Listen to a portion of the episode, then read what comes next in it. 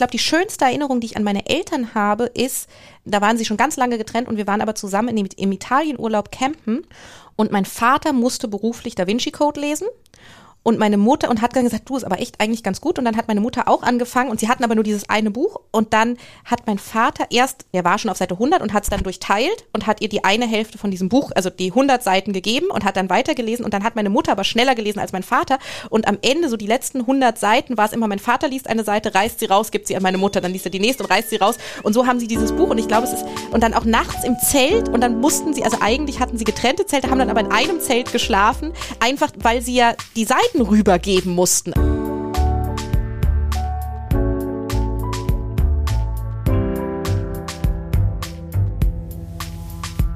Das Lesen der anderen. Prominente Menschen sprechen über Bücher, die sie geprägt haben. Mit Christian Möller. Herzlich willkommen zu Das Lesen der anderen, dem Podcast, der ermöglicht wird durch seine UnterstützerInnen bei Steady. Seit der letzten Folge sind wieder neue Mitglieder hinzugekommen. Antonia und Marco. Herzlichen Dank und viele Grüße. Wie man Supporter werden kann, dazu erzähle ich später noch ein bisschen mehr. Ihr könnt euch ja einfach schon mal umschauen auf daslesen der anderen.de slash unterstützen. Jetzt aber erstmal zu meinem Gast. Nele Polacek. Nele hat in Heidelberg, Oxford und Cambridge Literatur und Philosophie studiert. Sie hat mit Ende 20 ihren Doktor gemacht und nebenbei auch noch ihren Debütroman geschrieben, Das Unglück anderer Leute. Danach hat Nele dann ein sehr persönliches Sachbuch geschrieben, Dear Oxbridge, Liebesbrief an England heißt das. Auch über ihre Liebe zu diesem Land werden wir sprechen, vor allem weil Nele größtenteils Bücher von englischen AutorInnen mit in den Podcast gebracht hat. Warum sie übrigens diese Bezeichnung AutorInnen nicht gut findet und für sich selbst die Bezeichnung Schriftsteller bevorzugt, auch darum geht's. Aber natürlich geht's vor allem ums Lesen und um die Bücher, die Nele geprägt haben. Ich wünsche euch viel Spaß beim Gespräch. Geht gleich los nach der Werbung.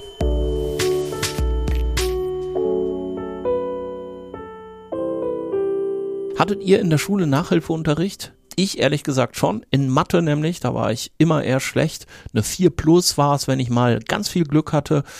Ansonsten eigentlich eher drunter und deshalb, wie gesagt, dann die Nachhilfe. Das hat schon geholfen, aber dass ich Mathe deshalb insgesamt besser begriffen hätte oder mich auch nur ansatzweise dafür interessiert hätte, das kann ich nicht sagen. Die Noten, die wurden halt minimal besser beziehungsweise weniger schlecht und den Rest habe ich schnell wieder vergessen.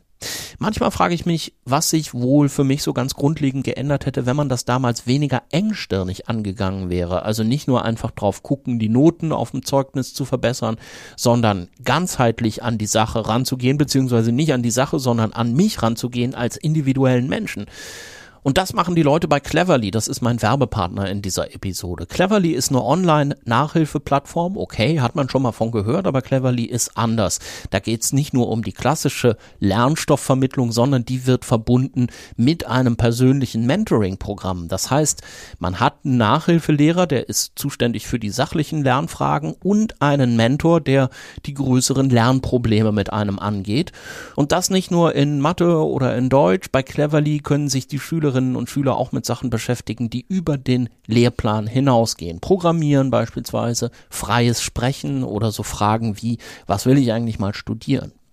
Gegründet wurde Cleverly übrigens von zwei Familienvätern, von Björn und Frederik. Die haben beim Homeschooling mit ihren Kindern gedacht, immer wenn sie mit dem Nachwuchs Hausaufgaben machen oder für eine Arbeit lernen, hängt hinterher der Haussegen schief. Und da haben sie gedacht, wir und unsere Kinder haben was Besseres verdient. Einfach clever lernen mit cleverly.de. Wenn ihr jetzt denkt, das könnte auch was für euch und eure Kinder sein, dann probiert's doch einfach mal aus. Als HörerInnen von Das Lesen der anderen kriegt ihr vier Stunden Cleverly im Wert von 100 Euro geschenkt. Einfach auf cleverly.de gehen und beim Anmelden den Code LESEN4 benutzen. L-E-S-E-N 4 schreibe ich euch aber auch nochmal in die Shownotes auf daslesenderanderen.de.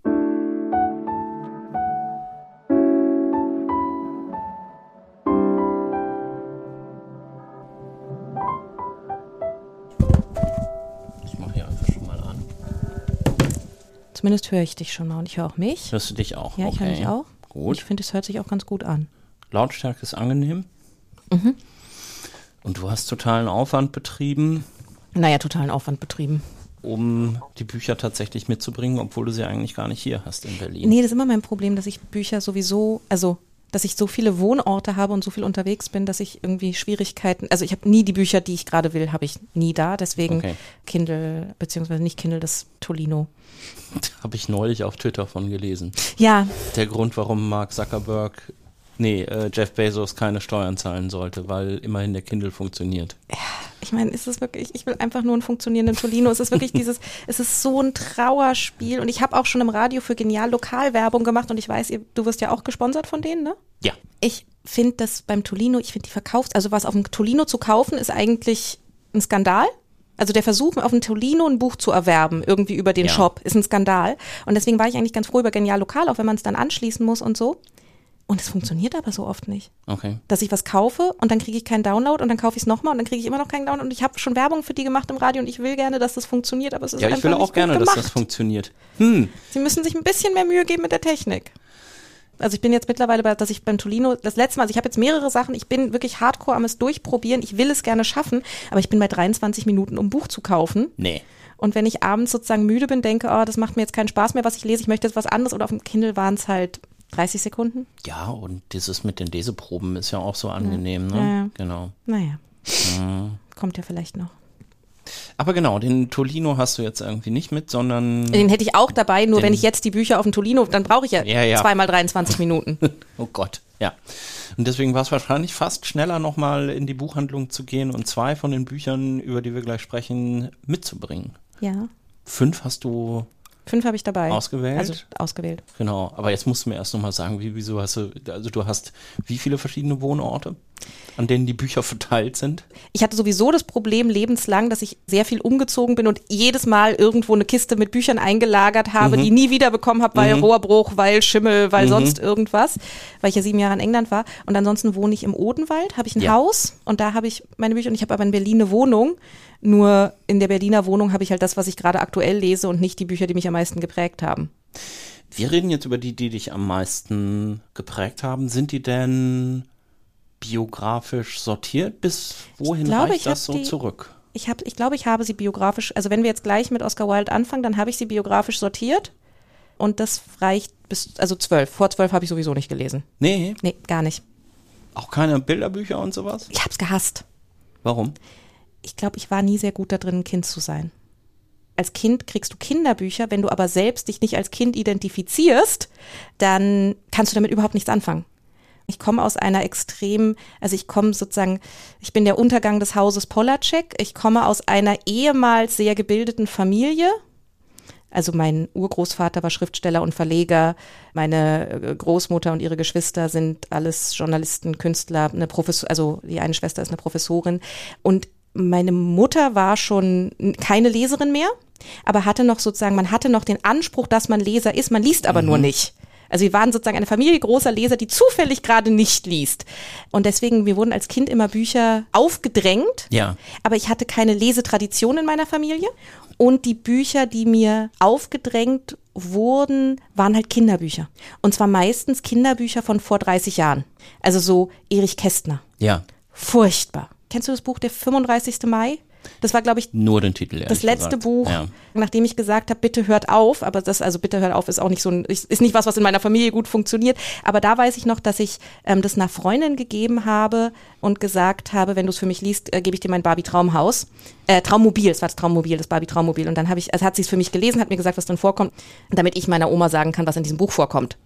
Ich habe Kinderbücher absolut gehasst und ich habe es gehasst, lesen zu müssen und ich war gar kein Leser als Kind, also vor meinem zwölften Lebensjahr. Okay, aber wir müssen mal kurz festhalten, selbst wenn man in Literaturwissenschaften, in englischer Literatur einen Doktortitel erworben hat, ist man im Hause Polacek. The Fall of the House of, of äh, Polacek. Nein, ich habe mich ja dann wieder hochgelesen. Also ich bin vielleicht, ich bin in einen, in einen Untergang reingeboren worden und mal sehen, ob ich, wie es mit mir endet, weiß man ja noch nicht. Das stimmt. Es wäre aber, wenn man nicht gut darin ist, ein Kind zu sein, ja auch ein guter Grund zu sagen, naja, dann ähm, fange ich halt mit zehn schon mal an, Erwachsenenbücher zu lesen. Wa was was hat denn dann den Ausschlag gegeben? Du müsstest ja dafür wissen, dass es da diese Welt gibt. Du brauchst ja erstmal musst du mit etwas in Kontakt kommen, um zu verstehen, ja, das ist es. Für mich waren Bücher so Sachen wie Struwwelpeter und wer Kindern Struwwelpeter gibt, dem gehören auch die Kinder weggenommen, finde ich. Das war für mich Lesen und damit wollte ich, das hat, war überhaupt nichts für mich. Und dann war ich in England und ich war allein und ich bin kein großes Naturtalent im Alleine sein also so eine Sprachreise, drei Wochen in England und habe gemerkt, okay, ich kann irgendwie, weiß nicht, was ich, also ich komme, habe mich befremdet gefühlt oder fremd gefühlt und bin dann an einem Buchladen vorbeigegangen und da war im Schaufenster Oscar Wilde, The Picture of Dorian Gray. Und ich war, wie gesagt, kein Leser, aber ich wusste irgendwie, ich muss mich beschäftigen. Und ich hatte, äh, ich kannte Oscar Wilde Aphorismen von meinem Ziehvater, der immer Oscar Wilde zitiert hat und dachte, ah, das ist, das ist einfach, das ist lustig. Also ich dachte sozusagen, Oscar Wilde ist äh, Tommy Out. Ich glaube, ich habe da so, so, ich dachte, das ist so das Niveau und habe mir dann The Picture of Dorian Gray gekauft auf Englisch, logischerweise, weil ich war ja in ja. England. Ich sprach aber kein Englisch also oder kaum, deswegen war ich ja in England, um Englisch zu lernen. Und ich weiß, ich habe den ersten Satz gelesen. Ich weiß nicht, was passiert ist, aber es war was völlig anderes für mich. Es hat überhaupt nichts mit dem zu tun, was ich von Büchern kannte. Also es wurden keinen Kinder die Finger abgeschnitten und es gab auch irgendwie keine, was ich damals schon bei beim 35. Mai weiß ich noch, da gab es irgendwie eine Petersilie, die ein, ein schwarzes Elternteil hat, glaube ich. Und ich weiß nur, dass ich das damals wahnsinnig rassistisch fand, dass man ein Kind Petersilie nennt, weil sie krause Haare hat. Und sowas so. alles gab es bei Oscar ah. Wilde nicht. Ja. Also vielleicht tue ich Erich Kästner, also wie gesagt, es ist, ich war, ich war sehr jung und ich habe jemanden dafür bezahlt, es zu lesen. Vielleicht stimmt das nicht, was ich über Erich Kästner sage. Äh, vielleicht ist der 35. Mai auch gar nicht für Erich Kästner. Wir werden es nie erfahren, außer wenn sich Zuhörer melden und beschweren. Dann tut es mir leid. Nee, auf jeden Fall, es war was ganz anderes. Ich kannte es überhaupt nicht. Es hat mich sofort reingezogen und dann habe ich jedes Wort, was ich nicht verstanden habe, habe ich unterstrichen, um abends meine Gastfamilie zu fragen. Also bei, bei Oscar Wilde, ja. Englisch, 19. Jahrhundert. Der erste Satz ist, The studio was filled with the rich odour of roses, and when the light summer wind stirred amidst the trees of the garden, there came through the open door the heavy scent of the lilac or the more delicate perfume of the pink flowering thorn. Ich habe das nicht verstanden. Ich auch jetzt naja, schon, aber nicht in jedem Detail. Genau, nicht in jedem Detail, sondern ich habe wirklich, ich habe dann alles unterstrichen und bin immer abends zu meiner Gastfamilie gegangen und habe gefragt. Und in diesem Buch sind drei Viertel der Wörter sind unterstrichen. Also ich glaube, the, is, and, ging und alles andere musste ich unterstreichen. Und ich kann es, ich sozusagen, ich weiß nicht, was passiert ist, aber es war irgendwie, ich glaube, es hat was mit, mit Sinneseindrücken zu tun. Mm. Also dieser erste Satz, ja, the rich odor of roses, also das reiche Aroma der Rosen, der leichte Sommerwind, die Bäume im Garten und dann durch die Tür noch der heavy scent of the lilac, also der schwere ähm, Fliedergeruch und dann noch The More Delicate Perfume of the Pink Flowering Thorn. Pink Flowering Thorn, ich habe das mal nachgeguckt, was dieser Flowering Thorn ist und habe es wieder vergessen, weil es, weil es eine Blume ist, von der ich noch nie, also ich, es sagt mir nichts. Aber sozusagen dieses nicht ein, nicht ein Geruch, nicht zwei Gerüche, nein, drei, drei verschiedene Blumengerüche in den ersten Satz kann. knallen. Und ja. es ist wirklich sozusagen, das ist als, als sozusagen wie über den Kopf geschlagen werden mit einem Blumenbouquet, mit so einem großen überbordenden Strauß. Und so ist dieses Buch für mich gewesen und es hat hm. mich ich glaube wirklich, weil es so anders war. Weil es so völlig anders war als alles, was ich über Literatur zu wissen dachte.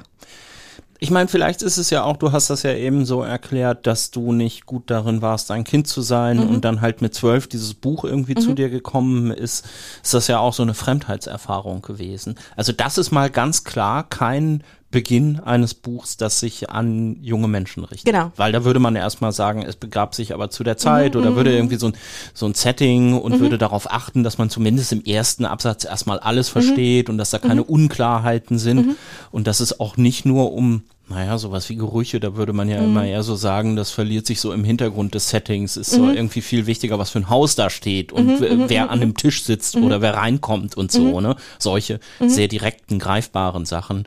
Und hier ist es jetzt ja wie so ein, wie so ein Hauch, der da irgendwie erstmal nur durch diesen ersten Satz geht. Also ich meine, man muss es jetzt vielleicht auch gar nicht an dem ersten Satz festmachen, aber dass man gemerkt hat, okay, das ist jetzt auf jeden Fall kein Kinderbuch mehr. Ich glaube, vielleicht ist es auch das. Also ich glaube sozusagen, ich hatte ganz früh das Gefühl, kein Kind zu sein. Ja mir völlig verarscht zuvorzukommen, dass ich die ganze Zeit mit diesen Lütten verbringen muss. Und Oscar Wilde ist dann nun wirklich Literatur für Fremdheitsgefühle. Also weißt du, es ist sowieso das Buch, was Menschen gerne lesen, die sich nicht zugehörig ja, logischerweise. Du meinst wegen seiner Situation als homosexueller Mann in der viktorianischen Zeit? Ach, ich glaube, es ist noch viel. Also ich glaube, es ist irgendwie. So ich weiß nicht, wir machen es, glaube ich, zu einfach zu denken, dass sich sowas auf, auf eine Sexualität reduzieren lässt. War ja auch viel später. Zu dem Zeitpunkt, als er Dorian Gray geschrieben hat, war er natürlich ein sehr erfolgreiches Mitglied der englischen Gesellschaft mhm. auf eine Art. Auf der anderen Seite war er halb ihre und du hattest diese ganzen, Kon also die, diese Unabhängigkeitskonflikte und so weiter. Und ich glaube, ja, die, also ich glaube, Sexualität ist ein Teil von Fremdheit. Ich glaube, wir machen, denken heute immer, dass es man Fremdheit über sozusagen, dass es das schon sagt, dass sozusagen, mhm. ah ja klar, der ist fremd, weil der ist schwul. Mhm. Ich glaube, so einfach ist es nicht in Wirklichkeit. Ich glaube, dass das tausend Gründe gibt, dich fremd zu fühlen. Und ich glaube, Oscar Wilde hatte viele davon. Oder andersrum.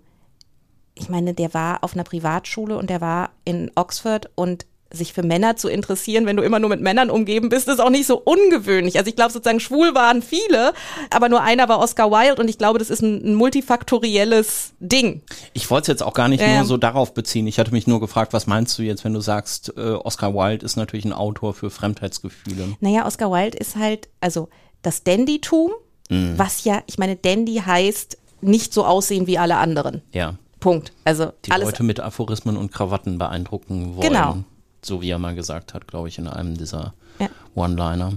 Ja, und die One-Liner sind natürlich, die waren natürlich für mich auch total inspirierend, dass jemand sozusagen, ich fand ihn auch einfach wahnsinnig komisch. The Picture of Dorian Gray ist ein sehr, sehr, sehr komisches Buch und ich finde, glaube ich, die Komödien noch am unkomischsten ganz cool, also Oscar Wilde hat geschrieben, The Picture of Dorian Gray, das ist der einzige Roman. Dann hat er äh, vier große Gesellschaftskomödien geschrieben. Dann hat er Salome, das ist so eine Bibeladaption, die sehr, sehr, sehr blumig, von also sehr eine sehr lyrische Sprache hat. Und dann hat er noch geschrieben die Kunstmärchen. Und die habe ich dann auch gelesen, also das kam dann danach.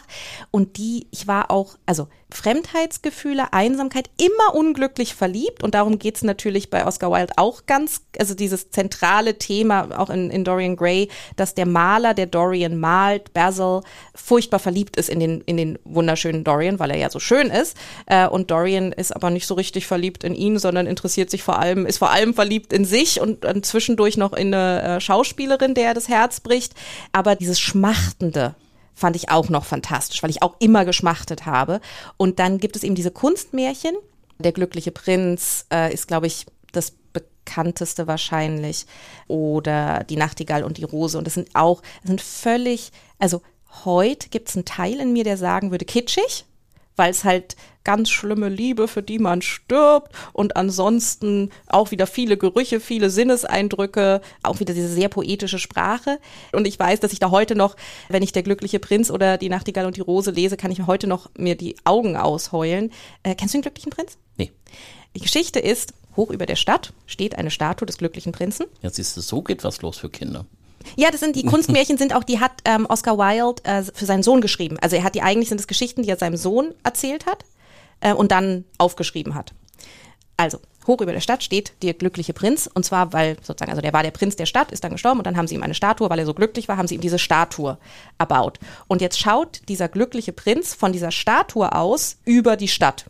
Und während er am Leben war, war er immer nur in seinem Palast und hat von der Stadt nichts mitbekommen. Und jetzt steht er als Statue da oben auf diesem Berg und sieht die Stadt, wie sie wirklich ist.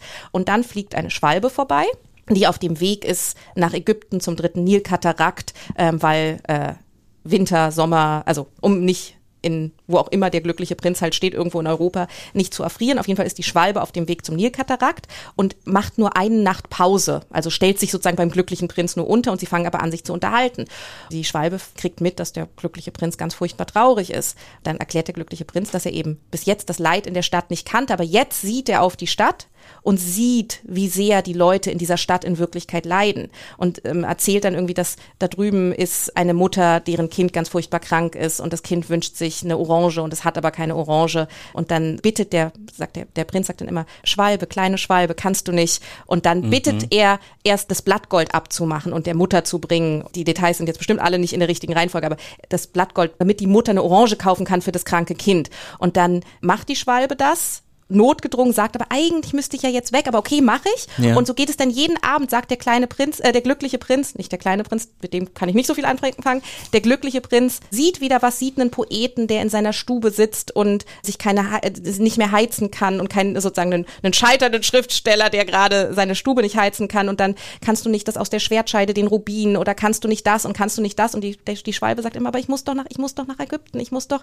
es wird doch auch so bitter kalt und ich muss doch und macht es dann aber immer. Mhm. Und dann wird der Prinz immer nackter. Also am Anfang ist er diese glorreiche, glänzende Statue und am Ende hat er keine Augen mehr, weil auch die Schwalbe auch die Augen, die auch die Saphire rausgenommen hat. Und am Ende haben sie ganz vielen Leuten geholfen. Die Schwalbe ist bitterkalt oh und der Prinz ist nackt. Und dann sagt der Prinz, jetzt musst du aber, jetzt habe ich nichts mehr zu vergeben und jetzt musst du nach Ägypten fliegen. Und dann sagt die Schwalbe, aber jetzt siehst du ja nichts mehr und ich werde hier bleiben und ich werde deine Augen sein.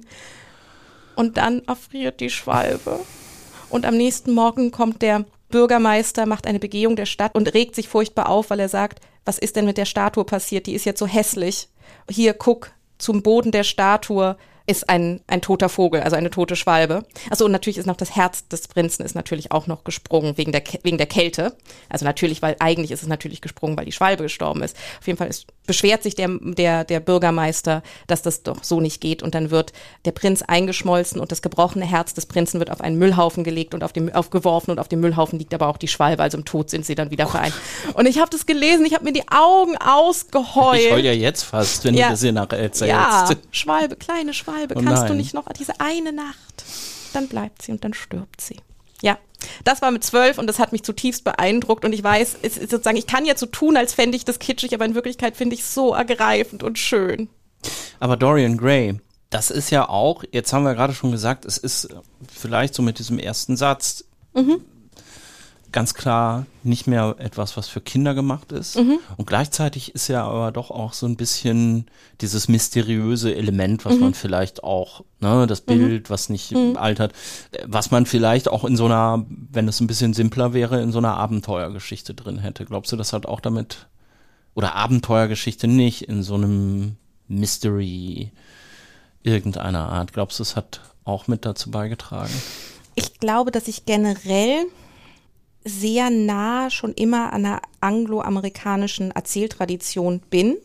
Ich habe ein Video gesehen von Neil Gaiman, von dem ich kein ganz großer Fan bin, aber also wo ich finde so gemischt, aber ich mag ihn sehr gerne mhm. als Person. Mhm. Manchmal war er auch sehr sehr gut, zum Beispiel in der Zusammenarbeit mit Harry Pratchett. Never mind. Der sagt beim Schreiben, es gibt nur ein einziges, was ein Autor tun muss. Er muss den Leser dazu bringen, sich zu fragen, what happens next? Die Aufgabe des Autors ist, dass der Leser denkt, was passiert als nächstes? Was passiert ja. als nächstes?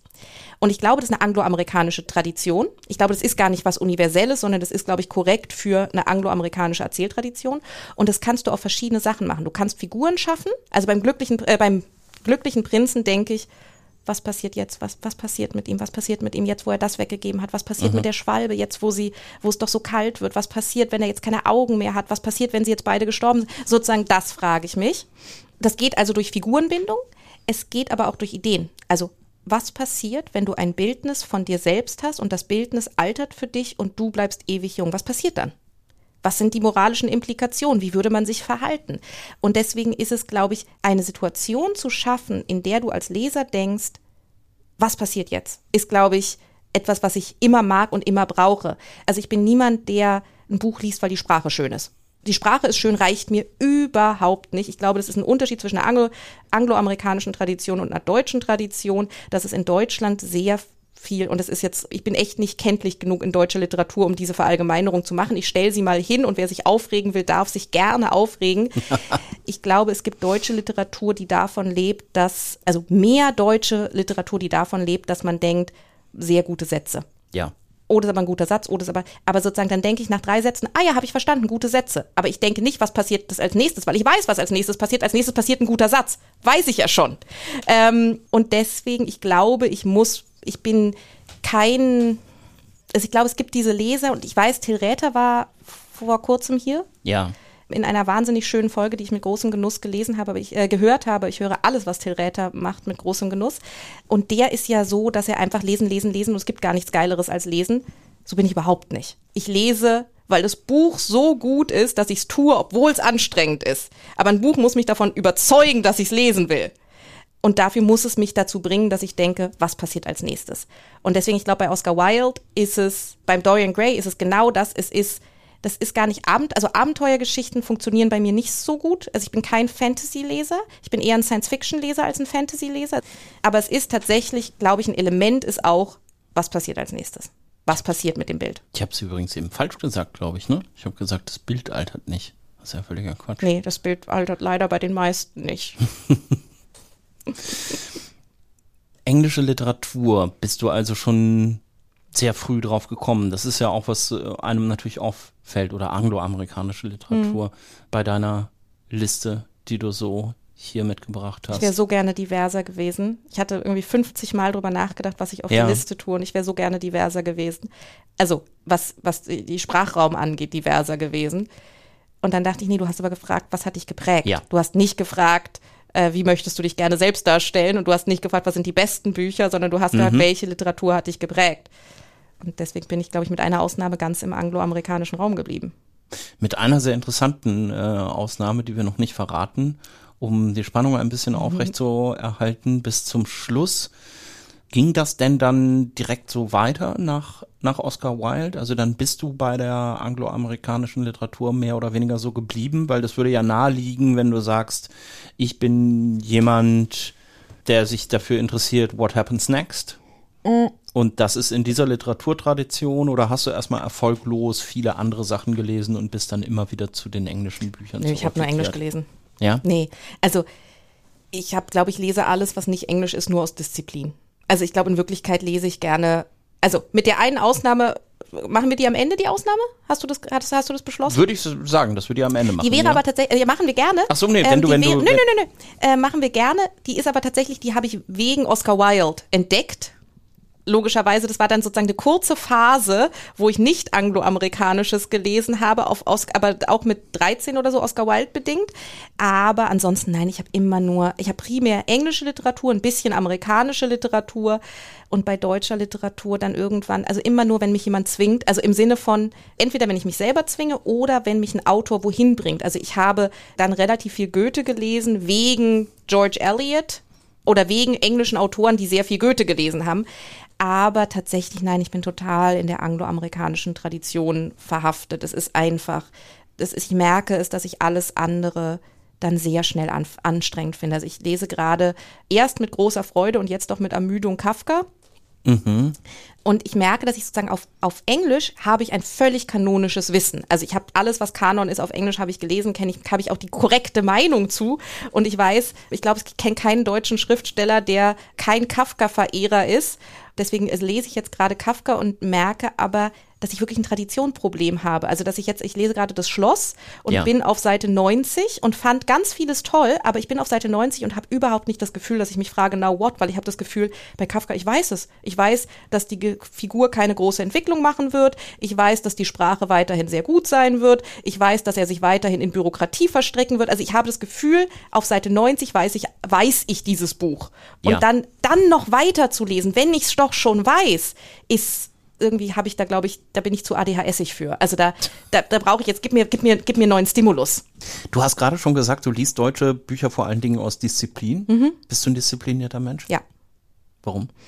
Mm. Immer schon gewesen? Gelernt? Also, es ist total lustig, dass ich sage, ja, so schnell, also ich war jetzt, bin jetzt selber von mir schockiert, ja. weil ich keinen Sport mache, sehr wenig arbeite. Ich glaube, wenn ich denke, ich möchte etwas, dann tue ich das. Also ich bin, glaube ich, nicht jemand, ich glaube, ich kann mich dann oft von Sachen nicht überzeugen. Also ich weiß zwar irgendwie, dass es gut wäre, regelmäßig Sport zu machen und ich habe Phasen gehabt, da bin ich irgendwie jeden Tag acht Kilometer joggen gegangen und jetzt gerade denke ich, pff, wofür denn? Also ich glaube, ich kann dann sehr schnell sagen, brauche ich nicht oder ich esse wahnsinnig viel Zucker, aber tatsächlich habe ich das Gefühl, wenn ich entscheiden würde, ich sollte aufhören Zucker zu essen, würde ich aufhören Zucker zu essen. Ich sehe nur den Sinn überhaupt nicht. Ich glaube, wenn ich wenn ich denke, es ist richtig etwas zu tun, mit wenigen Ausnahmen tue ich's.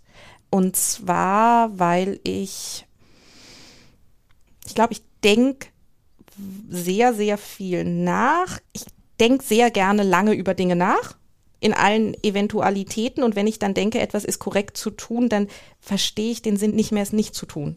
Also wenn ich entschieden habe, ja, wenn ich entschieden habe, ich weiß nicht, keine Ahnung, ich promoviere oder ich schreibe ein Buch, kann ich mich, also ich kann wahnsinnig jammern. Also jetzt gerade bin ich auf Seite 50 von einem Roman und jammer, glaube ich, seit zwei Wochen allen, die es hören wollen. Also schreibe gerade einen Roman und bin auf Seite 50 und bin irgendwie gerade in einer Krise mit einem Kapitel und jammere und jammere und jammere, aber in der Regel und dann schmeiße ich weg und dann prokrastiniere ich, aber irgendwann sage ich, gibt so einen Moment, wo ich denke, komm Polacek, stell dich nicht so an und dann setze ich und dann mache ich es halt. Und dann redest du dich mit Nachnamen an. Ja. Aber wenn ich böse, also wenn ich, wenn ich, also ich kann, ich bin überhaupt nicht passiv-aggressiv mit anderen, aber ich habe eine Neigung dazu, mit mir selbst passiv-aggressiv zu werden. Also zu sitzen und sagen, ja, dann machst du es halt nicht. Ja, mach doch. Musst deine eigenen Entscheidungen treffen. Und dann, ja, dann, nee, aber ich glaube, ich bin schon ein ziemlich, ich bin ein ziemlich disziplinierter Mensch. Aber okay, jetzt habe ich eine Antwort auf die Frage. Ich musste ein bisschen rumreden, aber ich kann es dir sagen. Die Verfertigung der Gedanken beim Sprechen ist das ja. So ne? ist es. Ähm, ist wahrscheinlich aus Disziplin gelesen, den Kleist. Kleist nie gelesen oder ganz wenig. Ich glaube, dass es nicht so ist, dass man im Leben glücklich wird, weil man etwas erreicht hat. Also, ich glaube nicht, dass ein Buch geschrieben haben glücklich macht. Ich glaube nicht, dass eine Disk geschrieben haben glücklich macht. Ich glaube nicht, dass äh, eine Million Euro verdient haben glücklich macht. Ich glaube, dass wenn du es richtig anstellst, der Prozess glücklich macht. Und zwar nur glücklich, weil es dich vom Unglück ablenkt. Also ich glaube, wenn du nichts tust, dann hast du sehr viel Zeit, sehr unglücklich zu sein dann kannst du sehr viel über Sterblichkeit nachdenken, darüber, dass äh, du nie so geliebt werden wirst, wie du es gerne hättest, darüber, dass wenn du irgendwann mal so liebst, wie du gerne geliebt werden wollen würdest, diese Person äh, sterben wird oder du wirst sterben oder auf jeden Fall, du kannst sehr viel, die Welt geht unter und dann äh, Global Warming und daran kann man ja auch wieder nichts ändern als Privatperson und so. Zeit bedeutet immer Zeit für darüber, über sozusagen Existenz, die wirklichen existenziellen Dinge nachzudenken und das ist nie gut. Also, weißt du? Also, nee, nein, aber im Ernst, wenn du über existenzielle Fragen, du wirst doch nie sagen, ja, ja, supi, geilo, Sterblichkeit, mega. Nein, die existenziellen Fragen haben keine guten Antworten und du bist ihnen völlig ausgeliefert. Und ich glaube, dass ich sehr früh entdeckt habe, dass man ein Ziel braucht, nicht, weil du glücklich bist, wenn du es erreicht hast, sondern weil es viel besser ist, an etwas Konkretem zu verzweifeln, als am Großen und Ganzen. Also ich glaube, dass ich, ich war ja, habe ja relativ lange darauf hingearbeitet, nach Cambridge zu kommen. Und ein Teil davon war, dass ich gerne in dieser fiktionalen Welt von Oscar Wilde und Stephen Fry und so leben wollte. Ein noch viel größerer Teil, und ich glaube, dass mir das immer schon bewusst war, ist, dass es so ein, ein erreichbares, aber ziemlich kniffliges Ziel ist. Und dass ich wusste, dass mich das einfach sehr lange, sozusagen sehr lange beschäftigt. Also, dass ich einfach sehr lange abends im Bett liege und denke, scheiße, warum hat das jetzt nicht geklappt und wie mache ich das? Und dass es eigentlich besser ist, an Cambridge zu verzweifeln als an Sterblichkeit. Bei Cambridge kann ich was tun, bei Sterblichkeit kann ich überhaupt nichts tun. Also ich glaube, ich bin diszipliniert, weil ich weiß, dass ich an Disziplinlosigkeit kaputt gehen würde. Also ich glaube, ich bin diszipliniert, weil es einfach viel, viel einfacher ist. Emotional. Ja. Sehr interessante Antwort auf diese Frage. in der auch sehr vieles drin liegt. Man könnte jetzt abbiegen zu ähm, Heidegger, der, glaube ich, ja irgendwann festgestellt hat, dass Langeweile deshalb so wichtig ist, weil man dann eben erst anfängt, auf diese Fragen zu stoßen, mhm.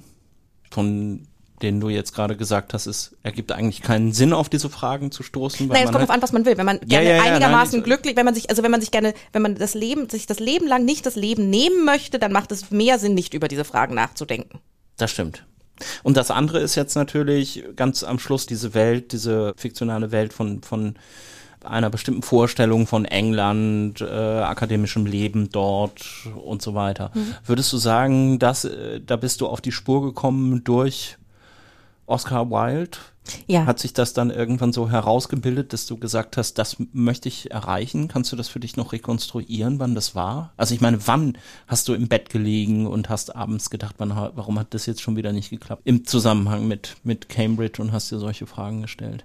Also, dass ich dahin will, das liegt an Oscar Wilde, ganz klar, das war auch dann ganz früh und auch weil ich in diesen zwei Wochen in England so wahnsinnig glücklich war, oder drei Wochen in mein erster, mein erster Sprachurlaub, dann war es, dass ich irgendwie da zum ersten Mal Freunde hatte und die waren auch noch 16 und 17 und ich war 12 und das ist natürlich das Beste, was einem passieren kann. Also ich wollte sehr früh nach Großbritannien, dann wollte ich gerne in das in das Großbritannien von Oscar Wilde und Stephen Fry, also das heißt entweder nach Cambridge oder nach Oxford, in diese so ein bisschen magische, dann später Harry Potter Welt, was dann übrigens, also ich habe Kinderbücher immer zu spät, also ich habe dann später angefangen, auch Kinderbücher zu lesen, also Harry Potter habe ich dann schon auch irgendwann gelesen.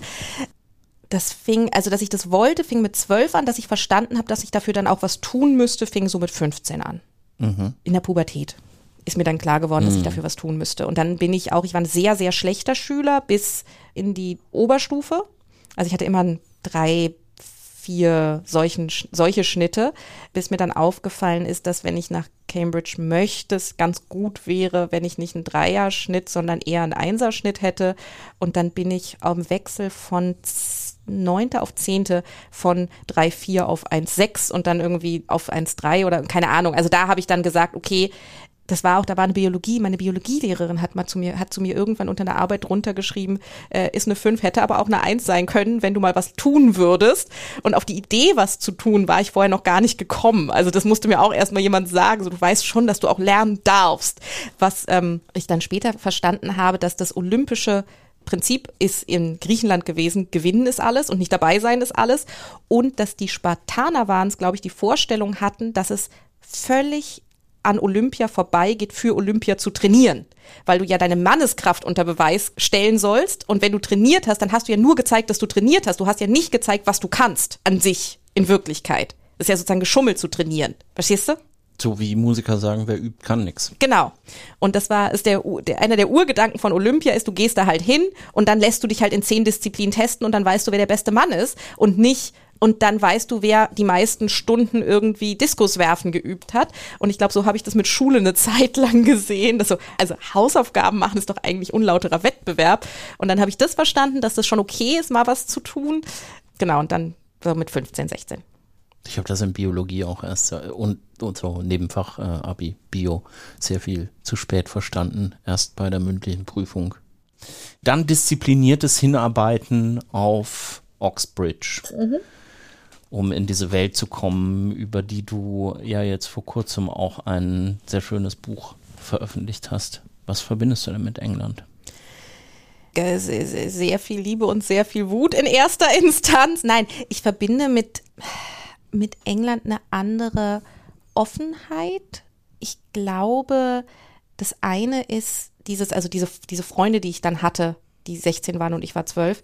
Es kam so, dass ich an der Bushaltestelle stand und ich weiß nicht, wer jemals versucht hat, einen englischen Busplan zu lesen, hat weiß, dass das nicht geht ähm, und also verzweifelte an diesem Busplan und dann kam ein junges, eine, eine, eine 16, also eine sehr, sehr alte Frau, sie war nämlich 16 oder 17, ähm, auf mich zu und hat mich gefragt, ob sie mir helfen kann. Und ich glaube, dass eine 16-Jährige zu einer 12-Jährigen kommt und sagt, brauchst du Hilfe? Und sich ja. dann ins Gespräch und dann sagt, willst du mit uns heute Abend irgendwie im Pub chillen? Das ist irgendwie, kannte ich aus Deutschland so nicht dieses Gefühl, dass du, dass im Pub kannst du jemanden fünf Minuten kennen und du hast eine Unterhaltung, als wärt ihr beste Freunde.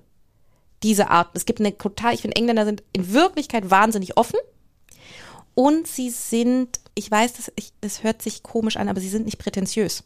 Also dieses Gefühl oder sie sind auf eine so andere Art prätentiös, dass ich das als Deutscher vielleicht nie richtig verstanden habe. Also vielleicht sind es einfach nur unterschiedliche Register, die ich nicht ganz begreife. Dieses Gefühl, ich habe das Gefühl, dass ich in Oxford und in Cambridge mit Professoren, die wahnsinnig berühmt sind, die Koryphäen auf ihren Gebieten sind, geredet habe und man unterhält sich halt, man, also Siezen gibt's ja eh nicht. Man unterhält sich mit Vornamen ja. und man unterhält sich auch über Familie und über den letzten Urlaub und dann streitet man über irgendwas und es ist total, also man ist sehr schnell auf Augenhöhe. Und wenn ich das vergleiche mit Professoren irgendwo, ich darf jetzt keine Stadt sagen, damit sich niemand angesprochen wird, aber in irgendeiner deutschen Provinzstadt, die irgendwie auf einer kleinen sonst was Professur rumkrapst, aber denken, sie sind, müssen immer mit vollem Titel angesprochen werden. Weißt du, was ich meine? Dieses, ja. dieses sehr stark hierarchisieren, das hatte ich in England nicht, sondern das Gefühl von, also mein Gefühl für England ist, wenn du schlau bist und du bist witzig und du hast was zu sagen, dann behandeln dich Leute auf Augenhöhe. Und dann ist es scheiß, also natürlich ist es immer alles nicht wirklich so und es ist natürlich auf der anderen Seite eine ganz schlimme Klassengesellschaft. Aber es gibt so, ich finde, man kann sich in England besser unterhalten. Und ich glaube, ich bin jemand, der sich wahnsinnig gerne unterhält. Das glaube ich nicht, das weiß ich leider. Und dass ich fand, dieser Wechsel von, ja, wir unterhalten uns über akademischen Themen, aber jetzt unterhalten, jetzt machen wir Peniswitze, ähm, dass das geht Ja, dass du nicht das Gefühl hast von, sondern dass es sozusagen hin und her und offen Ja. und witzig. Das, das ist für mich England. Mein Gefühl wäre, also wenn ich was neg wenn ich es negativ formulieren würde, wäre es sehr privilegierte Menschen, die wissen, dass das, was sie sagen, gehört wird. Die wissen, dass das, was sie sagen, interessant, als interessant empfunden wird, als intelligent und so weiter und so fort, Ja. müssen nichts darstellen. Ja. Das heißt, dass sozusagen dieses nicht prätentiös sein, die gegen das Gegenstück ist zu sehr privilegiert sein. Das kann auch sein. Verstehst du, was ich Ja. meine? Also, dass sozusagen es irgendwie klar ist, dass jemand, der mit Mühe und Not auf irgendwie eine, eine, eine kleine Professur irgendwo in der deutschen Provinz gekommen ist, immer beweisen muss, dass er es verdient hat und dass er dahin gehört und dass er was Besseres ist, also beweisen muss, dass er was Besseres ist als seine Studenten, beweisen muss, dass er irgendwie der große Professor ist und dass jemand, der A, seine Schulbildung sowieso schon immer gesagt hat, hindurch bekommen hat, dass er was ganz Besonderes und dann später sozusagen immer zu den, immer gesagt wird, ja, natürlich gehörst du zu den Besten der Welt. Völlig selbstverständlich, das gar nicht beweisen muss. Und dass vielleicht dadurch, dass die Klassengesellschaft so rigide ist, sie nicht in Frage steht und deswegen auch nicht aufrechterhalten werden muss auf die gleiche Art und Weise. Verstehst du, was ich Ja. meine? Also, dass in Deutschland, also ich weiß, meine Professoren, ich weiß, dass mir das dann passiert ist, als ich aus England wieder zurückkam. Also, englische Upper Class flucht wahnsinnig doll. Auch ich fluche sehr viel und sehr Hast du einen gerne. Lieblingsbritischen Fluch? Es gibt einen Sketch von Stephen Fry und Hugh Laurie, wo sie äh, falsch fluchen, also Plimhole oder solche, solche Sachen. Also, wenn ich, wenn ich in Stimmung bin, dann ist es sozusagen, dass es dann wirklich auch Bollocks, Ass, Fuck und so weiter und so fort durchgeht. Also ich finde so Wörter wie Bollocks oder Bugger haben auch eine sehr schöne, ein sehr schönes Mouthfeel, Ja. oder? Bugger. Ja. Oh, Bugger. Ah, ist ein schönes Wort. Aber was, was mir passiert ist, als ich dann in Deutschland war, dass ich sowas wie Scheiße ist für mich ein völlig unproblematisches Ja. Wort. Wenn du aber unter Professoren auf einer Konferenz bist und da sitzen sozusagen irgendwelche, wenn du da Scheiße sagst, gucken sie dich an. Und das ist in England überhaupt nicht der Fall, weil es fast ja ein Upper-Class-Marker ist, dass du alles sagen kannst. Including Ja. Fuck, Bollocks, Bugger und so weiter und so fort. Naja, die akademische Welt und die äh, britische akademische Welt und die Mittelschichtswelt und die Oberschichtswelt. Ich frage mich gerade, ob wir nicht tatsächlich doch jetzt die Abzweigung nicht zu George Eliot Middlemarch nehmen, sondern zu äh, Plato der Staat. Warum steht das da? meine große Aufgabe zurzeit ist, dass ich gerne möchte, dass Menschen wieder verstehen, wie fantastisch Platon ist, also Sokrates ist, wie auch immer man sagen will. Also Oscar Wilde hat, konnte natürlich fließend Griechisch. Es gibt diese schöne Anekdote, dass er in seinem ähm, in seiner Abschlussprüfung musste er Griechisch übersetzen und dann hat er eine Stelle und zwar einmal altes Griechisch und dann neutestamentarisches Griechisch und dann hat er die Stelle übersetzen müssen der Kreuzigung und hat fließend und perfekt wahnsinnig gut übersetzt und also sozusagen hat sich reingesteigert und reingesteigert und dann sagten seine Prüfer, ja, ist gut, ist gut. Und dann hat er weitergemacht und weiter und reingesteigert, reingesteigert und dann die Prüfer, ist gut, ist gut, ist gut, gut. Und dann sagte Oscar Wilde, ach, lassen Sie mich noch fertig machen. Ich muss unbedingt erfahren, wie es weitergeht oder wie es ausgeht. Jesus, Kreuzigung. Äh, nee, also, Oscar, So, what happened next? what happened next? Ich weiß einfach nicht, wie die Sache mit Jesus geendet hat. das geschafft am Ende? Griechisch, wahnsinnig viele Referenzen dann natürlich. Also wenn du erstmal bei diesen viktorianischen Engländern in Oxford bist, die konnten ja alle Griechisch, die haben auch alle Griechisch studiert. Entweder weil sie den religiösen Zweig gegangen sind oder weil sie Grades, also Literatur gemacht haben. In jedem Fall Griechisch konnte jeder und alle referieren permanent auf altgriechische Texte. Und dann hatte ich eine Phase und das, ah, ich habe ich hab einen nicht anglosächsischen, äh, nicht angel, angelsächsischen Autor, den ich damals gelesen habe, äh, außer Platon, und zwar Leopold Sacher-Masoch. Diese galizischen, auch, auch wegen des Kitsches. Also auch, ich finde es ja kein Kitsch in Wirklichkeit. Ich tue ja nur so, als fände ich es kitschig. Diese galizischen Lieder, die ganz, ganz fantastisch sind. Und dann hat er eine Geschichte, die heißt Die Liebe des Platon, wo ich dann, also Oscar Wilde, hat sich für Griechenland interessiert und war schwul, hat sich deswegen natürlich auch nochmal auf eine andere Art für die griechische Liebe interessiert. Ja. Und darüber bin ich dann irgendwie zu Leopold Sacher-Masoch und die Liebe des Platon gekommen. Und dann war ich Liebe, Platon, äh, Homosexualität. Dann bin ich zum Symposium gekommen, also zum äh, äh, Gastmahl Gastmahl.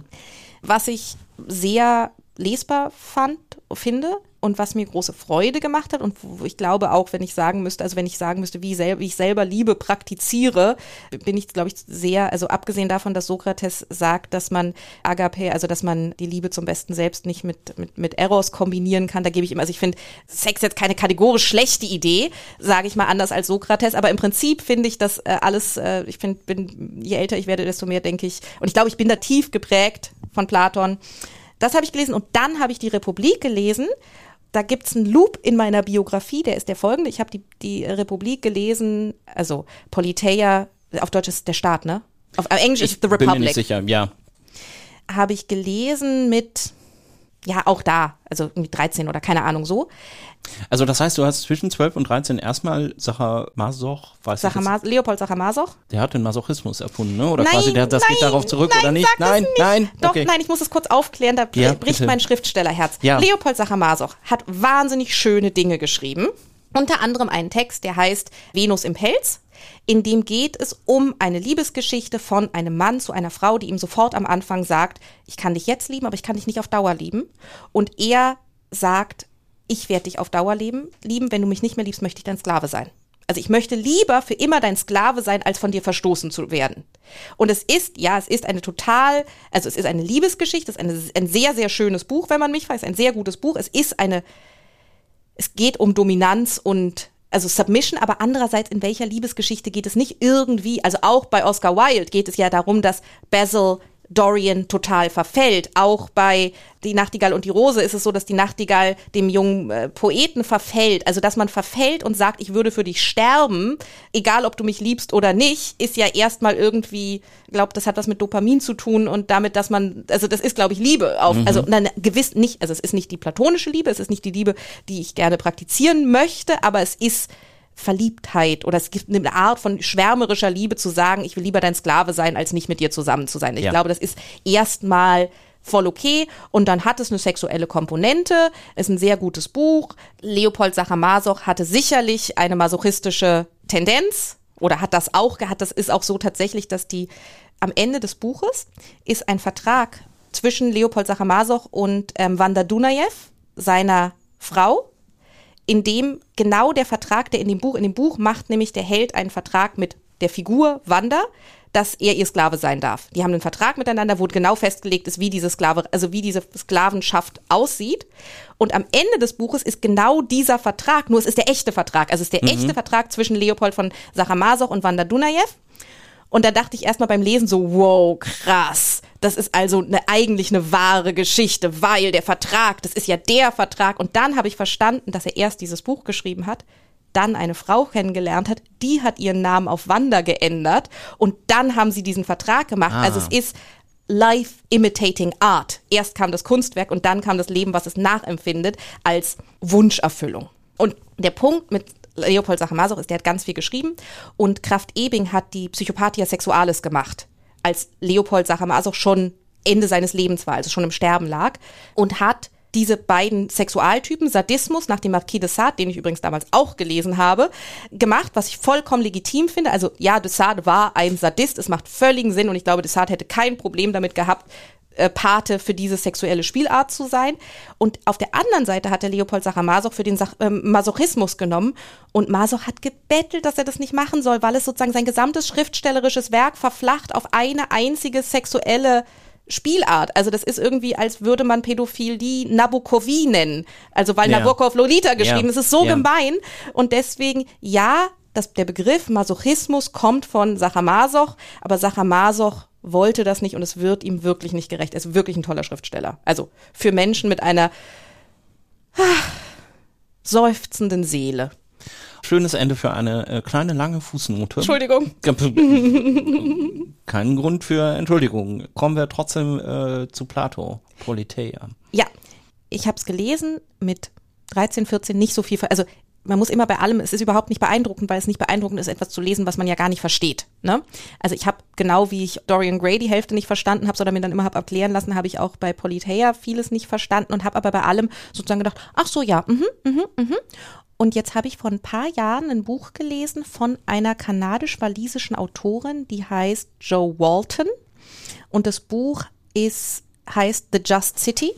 und das spielt in der Republik. Also das spielt in, wir stellen uns vor, Politeia, die fiktionale Republik, die Sokrates entwirft, in der Staat entwirft als so müsste ein Staat sein, damit Menschen gerechte Bürger werden. Also für Gerechtigkeit müsste ein Staat so und so gebaut sein. Das ist ein fiktionaler Ort, der so ausgelegt ist, dass dabei Gerechtigkeit entsteht als Endprodukt.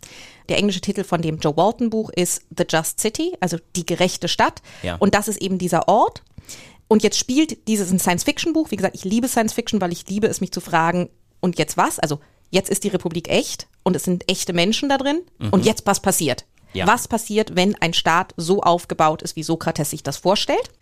Und da habe ich durch Joe Walton die Republik dann nochmal als erwachsener Mensch wahrgenommen und habe erst dann verstanden, dass das, was mir damals so eingeleuchtet hat, wo ich dachte, ach so, ja natürlich, also ja natürlich sind Männer und Frauen gleich und haben das gleiche Potenzial und könnten alle Philosophenkönige werden. Also es geht in dieser in dieser ein Teil der Republik ist, dass dabei Philosophenkönige entstehen, also die besten Herrscher, die einfach alles durchdacht haben, sehr rational sind, keine eigenen Verstrickungen haben und deswegen perfekte Herrscher sind. Für Sokrates ist es selbstverständlich, dass das Männer und Frauen sind und dass Frauen nur deswegen noch keine Philosophenkönige sind, weil sie Care-Arbeit leisten müssen, weil sie Mutterschaft machen.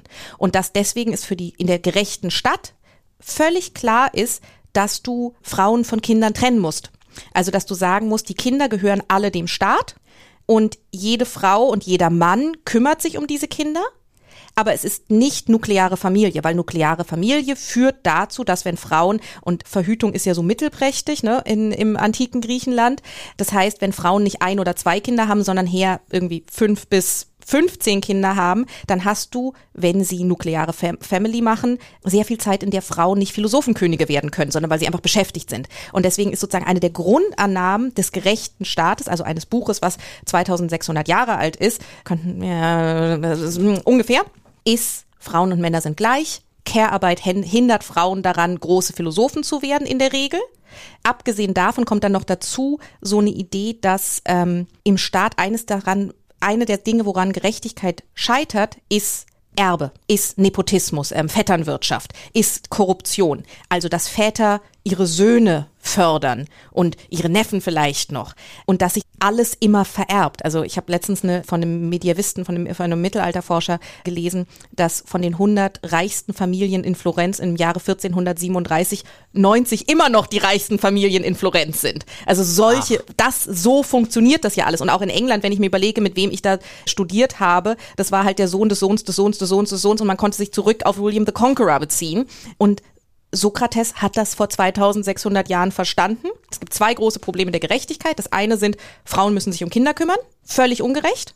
Und das an, oder kümmern sich um Kinder, völlig ungerecht. Und das andere ist, Reichtum, Stellen, Macht wird vererbt und nicht nach Kompetenzen vergeben. Und ein gerechter Staat ist ein Staat, wo jeder seine Potenzial ausleben kann, und zwar unabhängig von Geschlecht und unabhängig von Familienverbandlungen.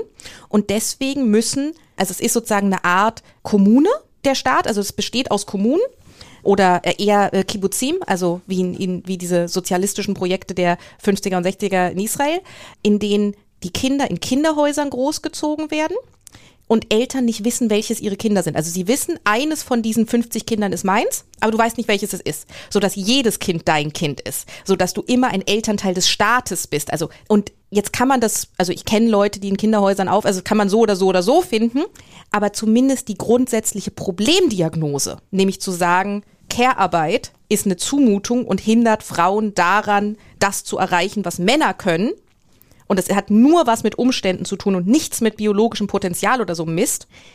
Und Erbe ist eine Zumutung, diese beiden Gedanken überhaupt erstmal als, als Problemstellung zu erkennen und einen Lösungsvorschlag zu machen. Einen Lösungsvorschlag, auf den der Rest der Welt irgendwie erst 2550 Jahre später gekommen ist und wir haben es auch noch nicht hingekriegt. Aber die absolute Radikalität im Interesse der Gleichheit ist, ich, ich kann gar nicht sagen, wie sehr mich das begeistert. Also, dass da sozusagen zu sagen, als, als Mann in Athen 500 vor Christus zu sagen, ich sehe um mich herum keine Philosophenköniginnen. Also ich sehe nicht, dass Frauen das leisten, was Männer leisten. Und es liegt nicht daran, dass Frauen schlechter sind oder weniger können, sondern es liegt nur daran, dass sie falsch erzogen werden. Also das ist auch nochmal ein Teil, dass Männer und Frauen natürlich in der Republik völlig gleich erzogen werden. Der einzige Unterschied ist, dass Frauen, wenn sie schwanger sind, keinen Militärdienst machen müssen, wo ich denke, okay, fair enough. Ähm, aber im Prinzip, Frauen und Männer werden völlig gleich erzogen. Bis zu einem gewissen Alter werden alle gleich erzogen und dann wird ausdifferenziert in Leute, die eher Philosophen werden, Leute, die eher praktische Sachen machen und so, aber halt nach Potenzial und Leistung.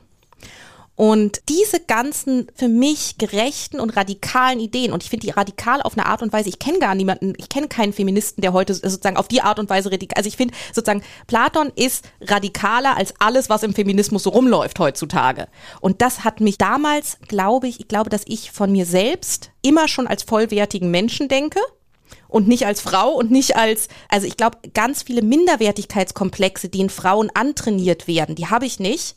Gott sei Dank. Und ich glaube, das hat was mit Platon zu tun. Ich glaube, das hat was damit zu tun, dass nachdem mir Platon gesagt hat, dass Männer und Frauen völlig gleichwertig sind, war mir alles andere danach irgendwie egal. Und ich glaube, dass ich das damals selbstverständlich fand und dass ich heute verstehe, wie absolut großartig das ist. Und deswegen bin ich immer sehr empfindlich, wenn Leute irgendwie vom, vom Westen und der patriarchalen Tradition als was sozusagen so ist der Westen oder so ist der westliche Kanon oder so ist die westliche Philosophie und das, weil, nein, tut mir leid, es gibt Sexismus und es gibt eine sexistische Tradition, es gibt eine rassistische Tradition und es gibt Aristoteles, der ganz viel dummen Müll schreibt.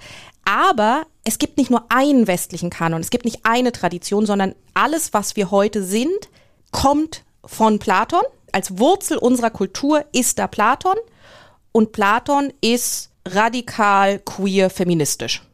Deswegen bin ich, wenn Leute so eine generelle Abrechnung machen mit Kanon und Tradition, immer sehr empfindlich, weil ich sage, nee, Moment mal, du wirfst da jemanden weg, der so viel radikaler ist, als du es dir in deinen kühnsten Träumen vorstellen kannst.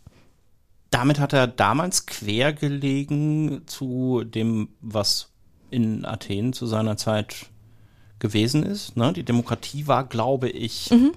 nicht Gleichberechtigung mhm. von Männern und Frauen. Mhm. Also es mhm. gab, glaube ich, kein, Fra kein Wahlrecht für Frauen und so, jetzt auch, auch für Sklaven, glaube ich, auch mhm. nicht. Ne? Mhm. Nee, das Wahlrecht hatten sowieso nur ganz, ganz wenige, nämlich ja. die reichsten Familien. Also er hat sozusagen ein gesellschaftliches Problem diagnostiziert, ja. korrekt diagnostiziert und hat es hat eine Lösung vorgeschlagen. Also natürlich widerspricht er dem, was da passiert, aber er widerspricht ihm. Ich meine, Platon ist nicht irgendeine Randfigur in der Philosophiegeschichte. Ich glaube, es ist sozusagen der eine Philosoph, den nun wirklich jeder zumindest mal gehört hat. Aber ist das nicht gerade auch total deprimierend? Also ich denke das ganz oft, wenn ich irgendeinen Philosophen, irgendeine Philosophin lese und denke, ja, das stimmt, hatte er oder sie recht. So, mhm. so sollte man das machen, so mhm. sollte man das auffassen. Sowas kann sich ja aber gesellschaftlich einfach anscheinend nicht durchsetzen.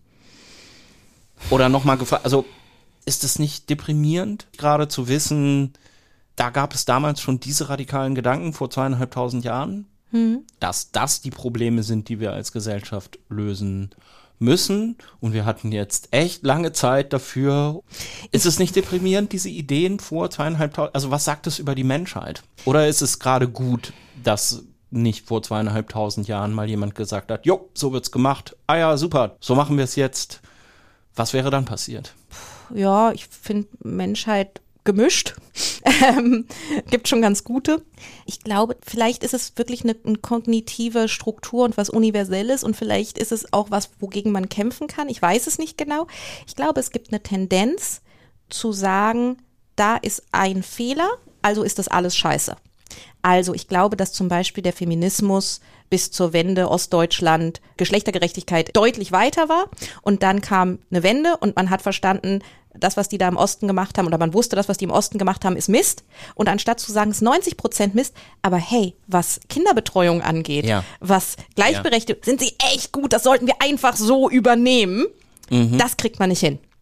Und deswegen glaube ich, dass wir sozusagen eine Tendenz haben und das, das ist nicht nur Westarroganz, es ist nicht nur irgendwie BRD-Arroganz zu einem bestimmten Zeitpunkt, sondern ich glaube, es ist ein menschliches Problem. Ich glaube, es gibt ein menschliches Problem zu sagen, Platon spricht sich zum Beispiel in der gerechten Stadt, äh, es gibt in der gerechten Stadt, gibt es Euthanasie von Kindern mit ähm, Hasenscharte.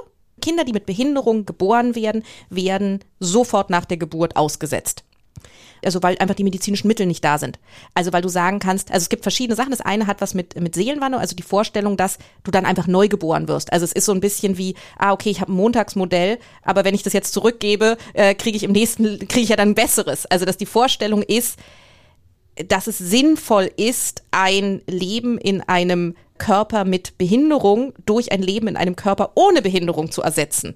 Was eine bestimmte sozusagen eine Vorstellung ist, die ich so natürlich überhaupt nicht teile, klar, und die in, einem, in einer religiös-kulturellen Welt verankert ist, ist ein Mist, der andere Teil, also das eine ist, du kriegst sozusagen das, die gleiche, das gleiche Wesen wird nochmal geboren, nur ohne diese Behinderung. Das, die andere Teil der Vorstellung ist, du kannst medizinisch auch echt nicht so viel machen. Also dann die Frage, also dass sozusagen Euthanasie in der Welt ohne Medizin was anderes ist als in der Welt, wo du Menschen helfen kannst und also Leid vermindern kannst. vor zweieinhalbtausend Jahren. Genau, stand ja. vor zweieinhalbtausend Jahren. So, finde ich ein Riesenproblem, stört mich wahnsinnig an diesem Buch es ändert nur nichts daran, dass der Rest dieses also dass es, es gibt ganz viel Mist in der, also sozusagen in der Republik. Mein Gott, es ist 2500 Jahre, äh, like, ja, natürlich. Ja. Ähm, und ich glaube, dass wir dann dazu neigen, und ich merke das, dass ich in letzter Zeit in Büchern, ähm, dass ich, wenn ich mir sozusagen queere, linke Bücher, die jetzt gerade veröffentlicht werden, durchlese, dass sozusagen ein Platon-Bashing passiert. Dass sozusagen, weil die ganze westliche Tradition, und die ist ja patriarchal und das muss alles Platons Schuld sein, und dass man nicht zurückgeht an die Originaltexte und sagt, hey, Moment mal, ja, und überhaupt binäres Denken. Ja, und das wird dann alles zurückgeführt auf Platon, und wenn du Platon liest, der hat drei Geschlechter. Der hat nicht, der ist nicht binär, sondern es gibt in, im Symposium gibt es ähm, Aristophanes, der darüber redet, dass es männlich-männliche, weiblich-weibliche und männlich-weibliche Wesen gibt. Der ist nicht binär, nur das wird dann alles nicht mehr gesehen, sondern man weiß, da gibt es ein Problem, also ist das alles scheiße. Und ich glaube, das machen wir sehr oft als Menschen. Also ich glaube sozusagen, Fortschritt scheitert ein bisschen daran, dass man nicht, dass man nicht Schritt für Schritt geht und sagt, hm, das alles, alles Mist, aber das ist gut, lass uns da mal weitermachen, sondern dass man sagt, ah, da ist was Mist, ist doch alles scheiße, lass uns was ganz Neues machen. Und ich glaube, was ganz Neues, also ich glaube, Revolution ist meistens keine gute Idee. Ich glaube, es ist meistens besser zu versuchen, sich was zu erarbeiten, Stückchen für Stückchen, als alles wegzuschmeißen und zu sagen, wir machen es nochmal neu. Und ich glaube, dass gesellschaftlicher Progress oft daran scheitert, dass man es ist sozusagen, ich weiß gar nicht, welchen Denker es gibt, der nicht auch problematisch ist. Man muss doch Menschen an ihren besten und interessantesten Gedanken messen und nicht an dem dümmsten, was sie sich überlegt haben. Jetzt hatten wir das Thema Geschlecht gerade schon mit drei Geschlechtern bei Platon im Gastmahl mhm. in Gestalt von Aristophanes. Mhm. Was uns so ein bisschen zu deinem nächsten Buch bringt, oder? Virginia Woolf, Orlando. Oder ähm, ist das gar nicht die richtige Reihenfolge? Ich glaube, es ist nicht. Ich glaube, ich muss erstmal kurz über Middlemarch reden. Ach so, stimmt. Weil das nämlich, haben wir übersprungen. Ja, ja, weil wir ja chronologisch und so und weil ich auch glaube, dass die Bücher total miteinander verwandt sind. Deswegen müssen wir erstmal kurz über Middle und Middlemarch ist das ältere. Deswegen müssen wir erstmal über Middlemarch, ja. ähm, wo es aber auch sehr viel um solche Fragen geht. Middle, hast du es mal gelesen? Nee. Das ist so eine der großen nicht stattgefundenen Dinge in meinem Nebenfach Anglistikstudium. Mhm. Da habe ich immer, ich glaube, irgendwie habe ich dann mal andere viktorianische mhm. Literatur gelesen und fand es halt fürchterlich langweilig. Und also, nein, nein, nein, nein, es ist, es ist genau das Gegenteil von dem, was du denkst. Also, bei Middlemarch ist es so, Middlemarch von George Eliot, Geburtsname Marianne Evans, ist, es gab irgendwann wurden mal englische Kritiker angeschrieben, welches das best, die besten zehn Bücher sind oder so. Ja. Und das heißt, man hat eine relativ definitive Liste, wo 100 Kritiker, Literaten und so weiter und so fort sagen mussten, was sind die besten Bücher. Und im Schnitt auf Platz eins mit sehr viel Abstand ist Middlemarch.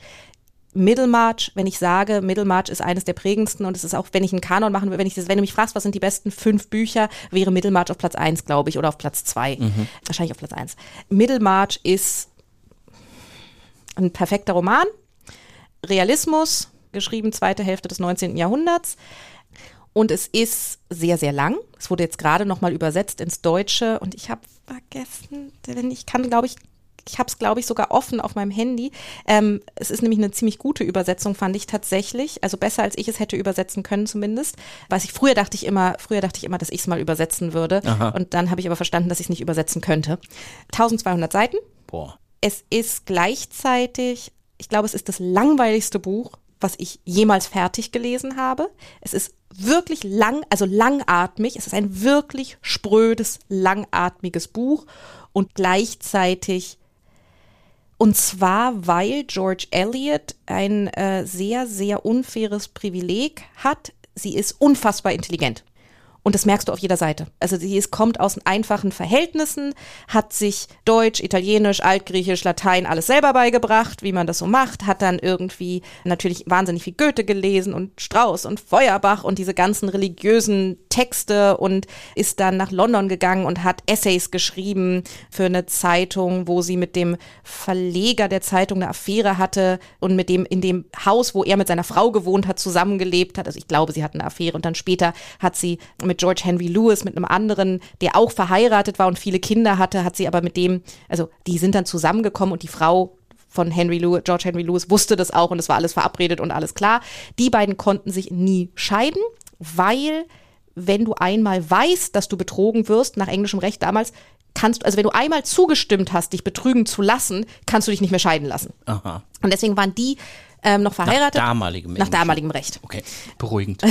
nee, heute kannst du dich einfach scheiden lassen.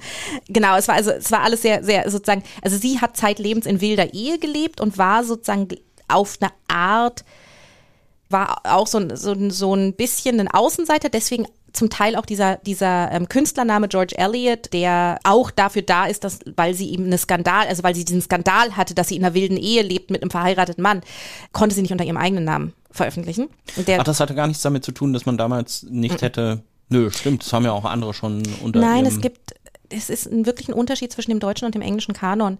Der englische Kanon ist nicht so sexistisch wie der deutsche. Wenn du in Deutschland sagst, ähm, sag mir mal die besten 100 Bücher, kommen 99 Männer und Anna Segers und da ist was dran. Und wenn du Engländer fragst, und zwar nicht woke Engländer, die divers sein wollen, sondern wirklich englische Literaturkritiker, was sind die besten fünf Romane, dann ist, glaube ich, irgendwas, also ist Middlemarch auf jeden Fall und dann wahrscheinlich, oder die besten zehn Romane, ich glaube, Middlemarch ist drauf, irgendwas von Virginia Woolf ist echt drauf und nicht, weil man irgendwie eine Frau reinschummeln will. Ja, Pride and Prejudice. Pride and Prejudice, also irgendwas von Jane Austen, irgendwas von den, irgendwas von einer Bronte, der zweiten Bronte, der dritten Bronte. Es, also das ist einfach, die Engländer haben eine sehr weibliche Literaturtradition. Wie viele Brontes gab es? Drei. Das hat, glaube ich, also meine momentane Theorie ist, dass es daran liegt, dass ähm, in England ähm, Schreiben nicht so prestigiös war, dass wir in Deutschland sehr früh einen Dichterfürsten hatten, Goethe und wir hatten Schiller und wir hatten Literaten, die total gesellschaftlich anerkannt sind. Ja. Und das heißt, Schreiben war eine prestigeträchtige Tätigkeit. Und wenn eine Tätigkeit prestigeträchtig ist,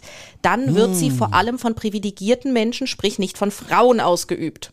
Wenn ja. eine Tätigkeit aber nicht prestigeträchtig ist, und das war beim Schreiben, also in allen Jane Austen Büchern und auch bei George Eliot passiert das ganz oft, dass Frauen Romane lesen und dann steht da sowas wie, ja, und sie liest Romane. Na und? So. Ja, also dass es total passiv-aggressiv wird, weil man sich dafür entschuldigen muss, dass mhm. jemand, also Romane lesen ist etwas, was silly ladies tun. Und deswegen war das überhaupt keine prestigiöse Tätigkeit. Und es gab einfach sehr viele Frauen, die keinen anderen Beruf bekommen haben, vielleicht auch keinen Mann abbekommen haben und deswegen geschrieben haben, um sich ihren Lebensunterhalt zu verdienen. So wie man irgendwie entweder näht oder sich prostituiert oder sonst irgendwas Verruchtes tut, kann man halt auch Romane schreiben. Und wenn Romane schreiben also nicht prestigiös ist, deswegen nicht privilegierte Menschen Zugang dazu haben, dann machen die da drin tolle Sachen. Und deswegen hast du in Eng also in Großbritannien eine Literaturtradition, in der Frauen viel, viel präsenter sind und auch viel besser weil es einfach nicht so viele gibt, die abgehalten werden. Und deswegen würde ich sagen, ich glaube, es ist sehr schwer, einen Kanon auf Deutsch zu machen, bei der äh, die Hälfte Frauen sind, ohne zu schummeln, ohne irgendjemanden reinzudrücken und irgendjemanden rauszudrücken, der eigentlich drin sein müsste. Mhm. Und in, in Großbritannien ist es überhaupt nicht so. Du hast einfach sehr, sehr viele, sehr gute Frauen. Und George Eliot ist eine, die sich dadurch aber Prestige auch, also die ist schon Teil der Generation, die sich dann auch Prestige dadurch erarbeitet hat und kann.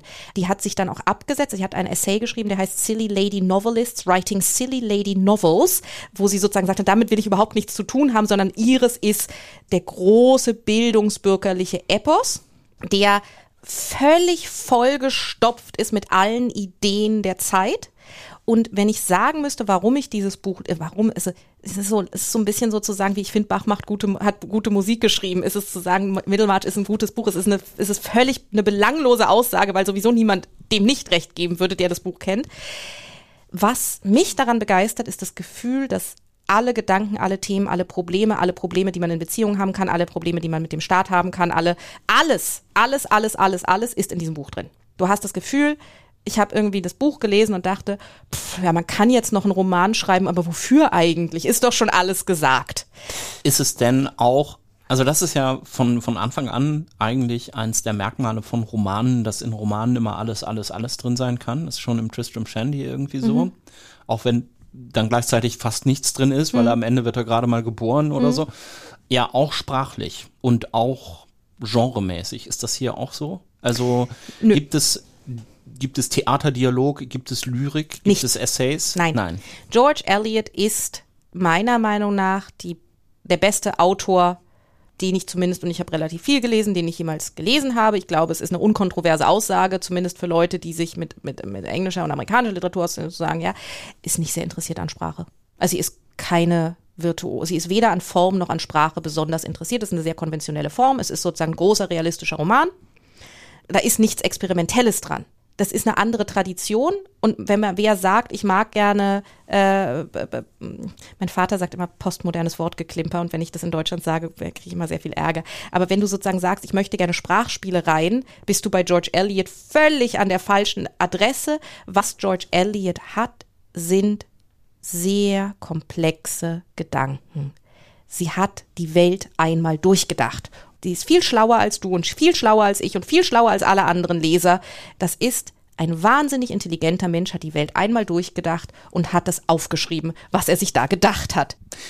Naja, es scheint irgendwie so dem Anspruch nach, alles drin zu sein, also die ganze Welt. Mhm. Im Sinne von Gedanken und Problemen, die man mhm. so haben kann. Und ich habe ja eben schon gesagt, ich habe es nicht gelesen, aber ich habe jetzt nochmal gegoogelt und habe gesehen, es ist A Study of Provincial Life. Mhm. Also die ganze Welt ist irgendwie dann auch noch in einem anscheinend auf der Handlungsebene so ein, so, ein, mhm. so ein Mikrokosmos. Vielleicht mhm. kannst du da noch mal ganz kurz was zu sagen, weil ansonsten kriegt man es, glaube ich, jetzt auch gerade nicht so richtig gegriffen, was das für ein Buch ist. Also es spielt in Middlemarch, es spielt 1832. Schon zu dem Zeitpunkt, wo George Eliot es schreibt, ist es 30 Jahre der Vergangenheit. Mhm. Es ist sozusagen eine Reformzeit, die Eisenbahn kommt, es passieren Dinge, also sozusagen du hast gesellschaftliche Entwicklungen, es geht um arm und reich und wie man sozusagen das Verhältnis, es geht um Urbanisierung, es geht um all diese Themen, aber eigentlich geht es in erster Industrialisierung. Industrialisierung, ja. genau. Und die Hauptfigur auf eine Art, also es hat sehr viele Stränge, es gibt ganz, ganz viele Figuren, die vorkommen, aber es gibt eine sozusagen Identifikationsfigur und das ist ähm, Dorothea Brooke.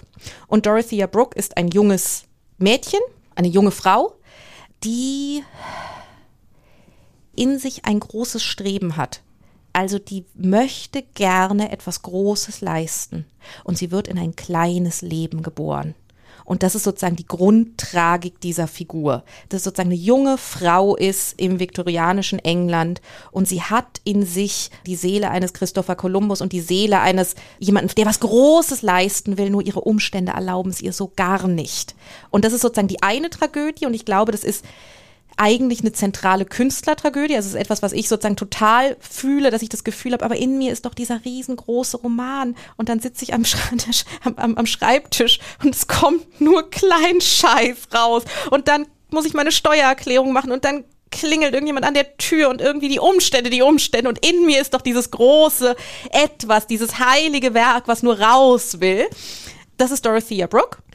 Und die tut dann das, was Frauen zu dieser Zeit tun. Sie heiratet einen Mann, der ein großes Werk schreibt, damit sie wenigstens ihm helfen kann. Und der ist aber sozusagen, hat dann, ist eine andere Tragödie. Das ist nämlich ein großer Gelehrter, der sozusagen 14 Bände a, Mytholo a Key to All Mythology, also ein Schlüssel zu allen Mythologien schreibt. Er kann nur leider kein Deutsch, deswegen weiß er nicht, was gerade in der Forschungswelt so abgeht. Und das Buch, was er, 14 Bände, die er schreibt, ist völlig veraltet zu dem Zeitpunkt, also er stirbt, bevor er es fertig hat und es ist veraltet. Und dann hast du einen Arzt, der einen jungen Arzt, der die Medizin revolutionieren will, der eigentlich sozusagen völlig voraus ist, aber jetzt in der Provinz landet und denkt, okay, dann muss ich mich jetzt hier sie sozusagen und die sind alle noch so Schröpfen und irgendwelche komischen Drogen und der ist halt wirklich medizinisch, also weißt du, der, der macht mhm, echte Medizin. Mhm, mhm. Naturwissenschaftler. Ein echter Naturwissenschaftler, genau. Und der verliebt sich dann in eine Frau, Rosamond, und sie verliebt sich in ihn und er verliebt sich in sie, weil sie schön ist und sie verliebt sich in ihn, weil sie denkt, aus dem wird mal was. Und dann heiraten sie, obwohl er eigentlich erstmal Medizin und so weiter und so fort. Das Problem ist aber, dass er denkt, sie versteht, was er tun will, also dass er Naturwissenschaftler ist, wie er die Medizin verändern will. Sie versteht aber nur, dass Ärzte eine gute Partie sind. Und er investiert jetzt alles in seine Forschung Und sie kriegt aber nicht das Haus, von dem sie geträumt hat und die und so weiter und so fort. Und dann gibt es, und das war für mich eine der Schlüsselstellen, wo wirklich ich sagen kann, da habe ich etwas verstanden es gibt einen Streit, den sie haben, wo sie rumheult, weil sie nicht ihr Haus und weil irgendwie jetzt wurden die Möbel gerade gepfändet und es ist alles nicht das glamorous Life, von dem sie geträumt hat. Und er ist furchtbar wütend, weil er sagt, aber du verstehst doch, warum, aber du musst doch verstehen, das, das ist doch, ich brauche doch einfach das Mikroskop, ich brauche doch diese Instrumente, das ist doch Möbel, sind doch völlig belanglos. Und dann gibt es diesen großen Eklat und er ist so wahnsinnig wütend und du merkst eigentlich, dass George Eliot diese Frau hasst dass George Eliot eigentlich diese kleinen Frauen, denen es um Kleidung, um Möbel geht, dass sie sie verachtet, dass sie einfach mit dieser Art von Frau und diese Art von Frau umgibt sie ja überall nichts anfangen kann, sondern dass sie völlig auf der Seite von Litgate ist, der, der sozusagen nach der großen Forschung strebt. Und das merkst du als Leser.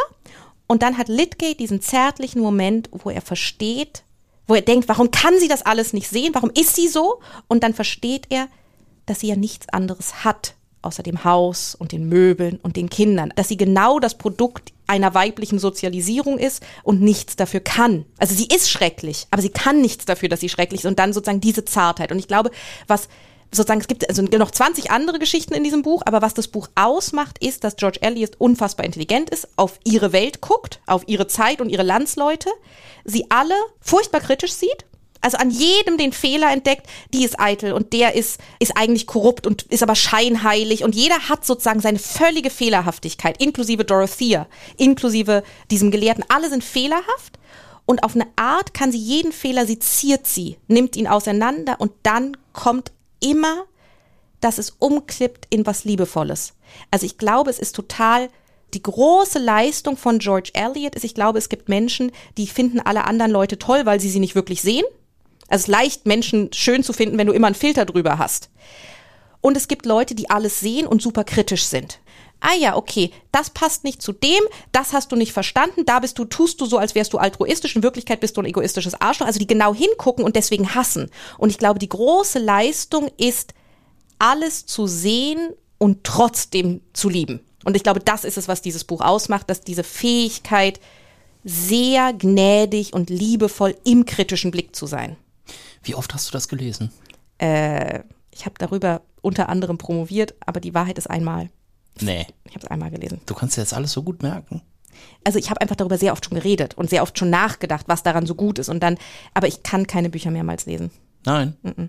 Warum nicht? Oder ganz, also ganz kurz. Ungeduld? Hm.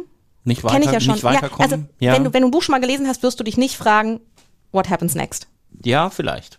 Zumindest wenn man nicht bereit ist zu sagen, es könnte auch interessant sein, was auf der sprachlichen Ebene passiert. Nein, ich kann es ja auch interessant finden, was auf, aber dann würde ich kein Buch lesen. Ich merke das, ein Freund äh, liest mir immer äh, Sätze von Wolf Haas vor. Sätze von Wolf Haas, mega. Ein ganzes Buch lesen, bin ich bescheuert? Also, es ist so, ich finde, Sätze sind toll, ein ganzes Buch voller Sätze, das ist, glaube ich, sozusagen, sind Formfragen. Ich finde, ein Roman lebt davon, eine Geschichte zu erzählen, Gedanken zu erzählen, Ideen zu haben. Und wenn ab und zu ein toller Satz kommt, ist es sozusagen great to have. Aber für mich ist, wenn es nur um Sprache gibt, dann gib mir, gib mir eine Miniatur. Dann gib mir acht Zeilen. Das ist eigentlich, glaube ich, das Ding. Also Sprache fantastisch. Dann lese ich wahnsinnig gerne Leonard Cohen Gedichte. Lyrik, liebe Lyrik, alles super ein Roman lebt für mich von was anderem und ich mag es nicht, wenn sozusagen Sprache der eigentliche Punkt ist, das ist mir zu wenig. Denkst du eigentlich viel auf Englisch? Ausschließlich. Ja. Leider. Weil das ist jetzt schon mir im ganzen Gespräch aufgefallen, dass es eben etwas war, nicht, war prestigiös oder nicht prestigiös, was jetzt natürlich erst irgendwie erstmal nach Französisch klingt, aber. Einfach nur ein schlechter Anglizismus ist. Hätte ich jetzt eher so ein, so ein, so ein äh, Prestigious hinter mhm. vermutet. Mhm. Und du hast eben, da musste ich sehr lachen und dann ist es uns wieder entglitten, aber jetzt möchte ich es doch nochmal nachliefern, mhm. die äh, nukleare Familie gesagt.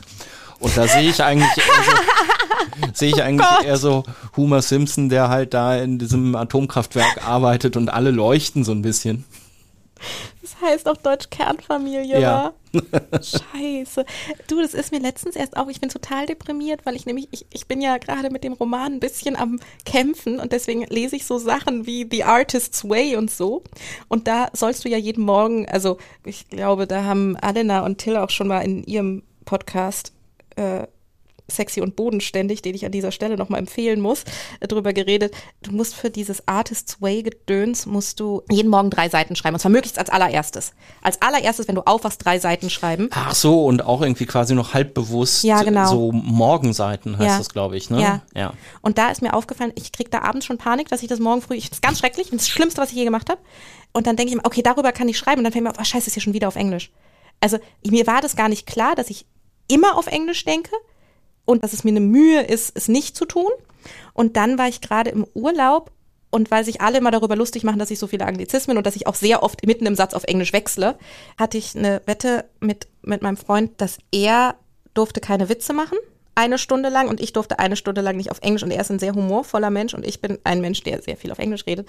Und das Gespräch ging dann ungefähr so, dass wir wie sage ich das jetzt? Und es war wirklich, es war furchtbar, es war eine Stunde wahnsinnig schlechte Stimmung, weil er die ganze Zeit auf Witze machen, also sozusagen immer sich beim Witze machen erwischt hat und ich mich die ganze Zeit dabei erwischt habe, dass ich auf Englisch wechsle.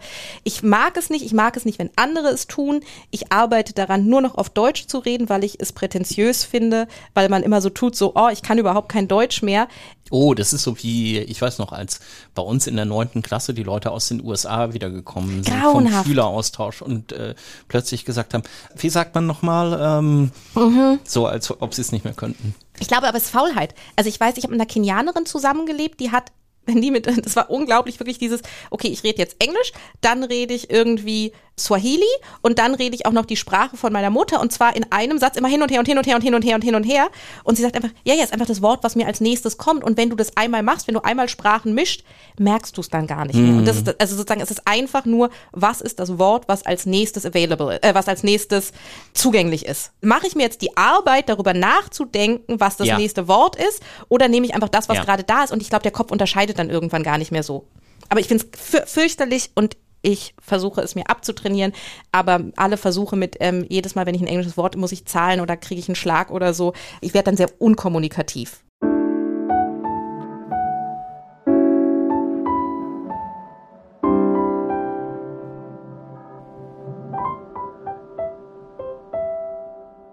Wir kommen zum das Lesen der anderen Fragebogen, in dem ich versuche, möglichst schnelle, kurze Fragen zu stellen und die Gäste möglichst schnelle, kurze Antworten darauf geben. Dein Haus brennt. Drei Gegenstände kannst du mitnehmen. Einer davon ist ein Buch. Welches sind die drei Gegenstände und welches Buch nimmst du mit? Computer, Portemonnaie, Notizbuch. Ich brauche kein Buch mitnehmen. Nee? Nee. Kann ich alles nachkaufen. Ich habe kein, ich habe das, also vielleicht, Schenkst du die auch weg?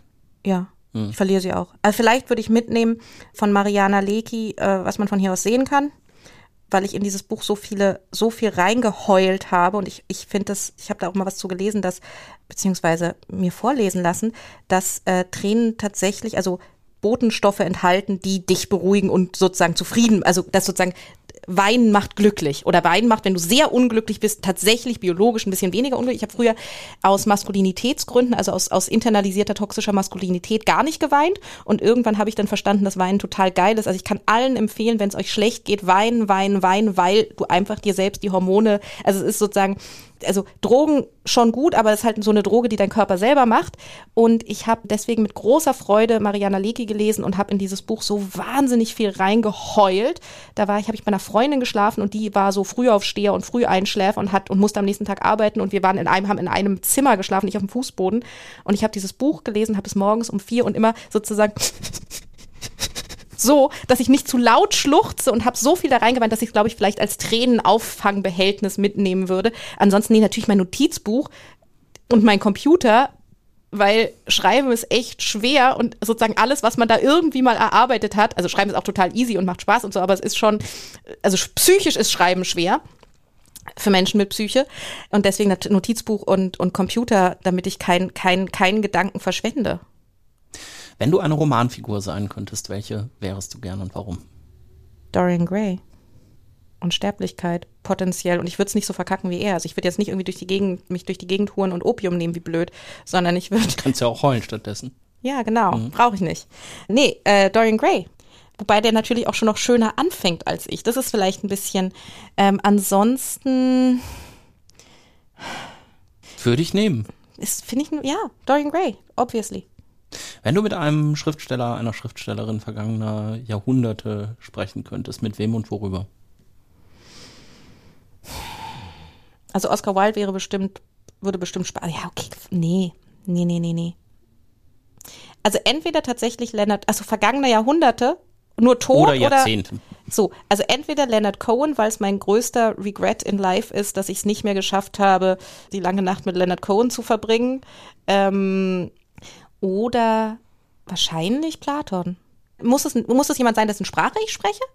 Kannst du auch suchen. Also kann ich dann, kann ich dann auf einmal Magically Griechisch oder können wir uns Ja. verstehen? Haben wir einen Universal Translator dabei? Meinetwegen. Okay, dann Platon. Und worüber? Alles, wenn ich ihn jetzt schon mal hab. Alles, was mich äh, an, also ich würde ihm, ich glaube, ich würde ihm gerne alles, alle Versuche, die wir gemacht haben in den letzten 2000, also ich würde ihm gerne von Kibbutz und würde ihm alle Probleme und dann würde ich gerne, dass wir sozusagen troubleshooten, weil ich ja glaube, dass es keine gute Idee ist, Sachen einfach zu verwerfen, sondern ich glaube, das Kibbutz-Ding, das hatte, hatte seine Stärken, es hat alles seine Stärken und dann würde ich gerne mit jemandem, der das so in abstrakt und ohne konkrete Anlässe schon mal durchdacht hat, würde ich sagen, okay, pass auf, wir haben das Experiment jetzt gemacht, das ist passiert, was sollten wir als nächstes ausprobieren? Also ich würde, glaube ich, versuchen, mir von Platon die Welt retten zu lassen.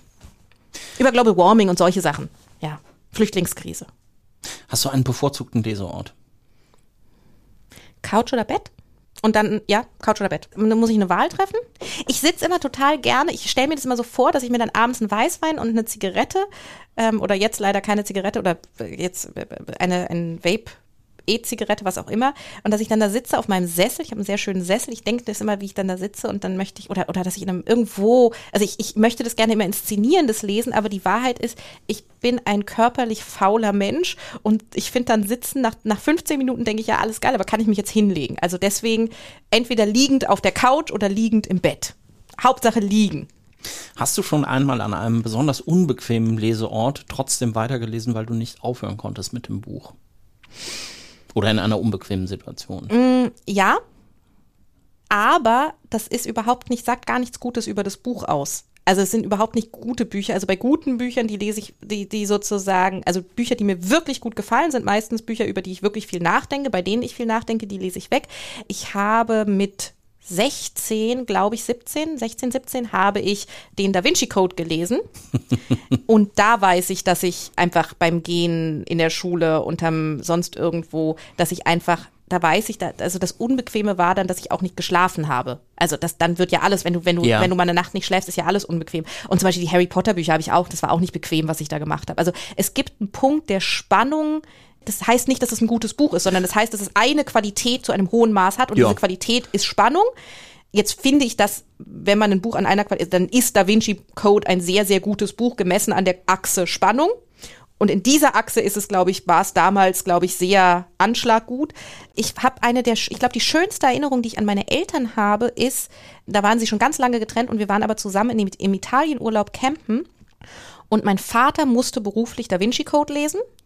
Und meine Mutter, und hat dann gesagt, du ist aber echt eigentlich ganz gut. Und dann hat meine Mutter auch angefangen und sie hatten aber nur dieses eine Buch. Und dann hat mein Vater erst, der war schon auf Seite 100 und hat es dann durchteilt und hat ihr die eine Hälfte von diesem Buch, also die 100 Seiten gegeben und hat dann weitergelesen. Und dann hat meine Mutter aber schneller gelesen als mein Vater.